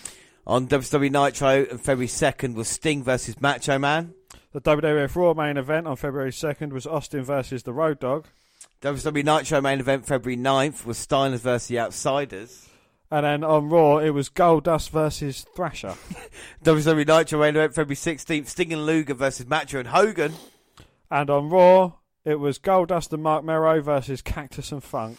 And on Nitro, February 23rd, Sting versus Hall, but that never takes place, so maybe Armstrong versus Flair? Yeah. And on Raw, it was Marc Mero versus Owen Hart. I mean, if you compare the two, Nitro pisses all over that for main event, doesn't it? You Most know, definitely, yeah. maybe even Austin Road Dog, you would think might have a, a a chance, but then again, you know, it is Road Dog. We look at the ratings. We're not going to look at January. We're going to look at the February ratings, and you know, compare the two shows as well. So the show that had uh, Raw, I'll do the Raw ratings. Then you can do Nitrons. So the one that had Triple H was Goldust versus Triple H versus Owen Hart. It pulled a three point five on the second of February. Uh, yes, and the uh, Sting versus Macho was a 4.9. Yeah, Austin versus Road Dog, February 2nd. No, we did that one. No, sorry, fuck that up then. So February 2nd, yeah, 3.5 was Austin versus Road Dog. February 9th, which was Goldust Thrasher, 3.2. The Steiners versus Outsiders was a 4.6. On the 16th of February, that was a Saturday um, Raw, and the main event of that was Gold Actors and Funk, so that don't really count. Yep. Uh, Sting and Luger versus Macho and Hogan was a 5.1. Yeah, so unopposed, that pulled in that many viewers. And then finally, what we just see there, Mero and Owen Hart, 3.2 in the ratings. And the Sting versus Hall, so Brad Armstrong versus Ric Flair was a 4.6 on the ratings. Okay, so and then finally, WF No Way Out 1998, which was the 15th February. It's got 0.52 buy rates. It was available in 36,310,541 homes, and it had uh, 188,814 buys. Yes, and Super Brawl 8 was a 1.1 buy rate, so basically double what the No Way Out one was. And that was available in 36,000, uh, 36 same million, homes. 310,541. And that was available, uh, that was equal to 399,415 buys. So at this moment in time, mate, looking back 20 years, not only was the ratings in, in Nitro's favour, but obviously the pay-per-views were as well. What's incredible to think in a couple of months' time it would all change. Why is this? You know, we're building towards WrestleMania, but Nitro at the moment is winning. So now we've got our five-point system down. We're going to just rate each one, give them a score. So matches for Raw this month. The match-ups. Yeah. Any any. Uh, what, do you, what did you think of the match? Please. Well, the match quality for WWE, I gave that a two point five. And for Nitro. Uh, for Nitro, I gave that a four. For my match match quality on Raw, I gave that a two, and with Nitro, I gave oh yeah, that's cool. I got a feeling Nitro won this month, but let's just just check the results. Promos, what do you think were better, Raw or, s- or Nitro? Uh, I think WWE's. Yeah, I gave that a three point five, and I gave WCW a three. I gave Nitro a bit ahead there. I gave that three three and a half rather than a three to Raw. So I think I think the promos, I I just think it's sleeker in WCW. You know, with Mean Gene doing it and the kind of I know with the the video packages themselves, Raw has Nitro beat, but I think everything else, I think uh, Nitro's putting it that way. What about the setting, the the kind of look of the show? Uh, setting, I've given WCW a four because they've got like you know their little uh, banister that it's not kind of like a video thing, but it's got their picture and it's got their name rolling across it, and it looks a lot better. And WWE gave that a two point five because it just looks really bland. Yeah, I, I completely agree with it. I'm the same with that. Uh, Nitro does look like again fresher and uh, bigger company, bigger look, better look, isn't it? Yeah. Roster. Uh, Nitro is is is four out of five. It's it's, it's fantastic roster. Uh, we want to see more of the people there. Um, with Raw for me, thought it was lacking a little bit. Even though you got main event stars, it's it's like two two out of five at the moment. You know. Well, I've given WWE a three out of five because I still think there are some big star names in there, some long lasters, and you know some some great talent. And I've given WCW a four. And uh, the rating of each show we've watched, I would say Nitro maybe is slightly better than Raw, but I think the kind of storylines that we've seen in Raw have made more sense. So I think that's quite equal, but I'm just going to nudge Nitro. That's going to be, um, I'm going to give that four, and I give Raw three and a half because I have enjoyed the shows. Well, I've on that rating, catch quality, a four for WCW and a two point five for WWE. But on the storyline, I've given WWE a four and WCW a three. That's that's so it's fair, kind yeah. of like you know it equals it out. But overall rating, what what wins? What wins this month? Dan, is it Raw? Or is it Nitro? WCW. Yeah, I think Nitro wins for me as well. Um, you know, just because of the kind of overall uh, show and the kind of the, the look that we've had. Doesn't matter about the question. So next episode is the WWE Elimination Chamber 2018. It's quite incredible that we're there already. That is the next time we'll be with you. We'll be back next month for WWE versus WWE again. We'll have WrestleMania 14 and we'll have another show. It'll be a two-part where we look at the Nitros and Raws from March. But that is it. Before we go, don't forget you can follow us on Twitter at WWE Network Review or At Vince McDan, WWE. I'm at J underscore Roland. We've also got a friend on Twitter. Yes, we have his Mini Chris Benoit. He's just trying to make the world a better place, and you can follow him at Mini Chris Benoit. Across all the Google platforms, WWE Net Review, Google Plus. Send us an email at WNRpodcast at gmail.com. We're also on Facebook. Facebook, you can come and find our page, WWE Network Review, or you can come and find me and add me as a friend. I am Vince McDan. Subscribe to our YouTube channel, W Net Review Podcast. We've got clips go up there daily, podcasts go at the same time. We do other places like SoundCloud. On your phone. We're on Stitcher Radio, Spreaker Radio. We're going to have our live shows and iTunes where you can download, subscribe, rate, and review there. But that is it. Like I said, next episode, Elimination Chamber 2018. But until then, I have been James Rowlands, and as always, I was joined by. Dan White. Thanks for listening, everybody, and bye. Bye.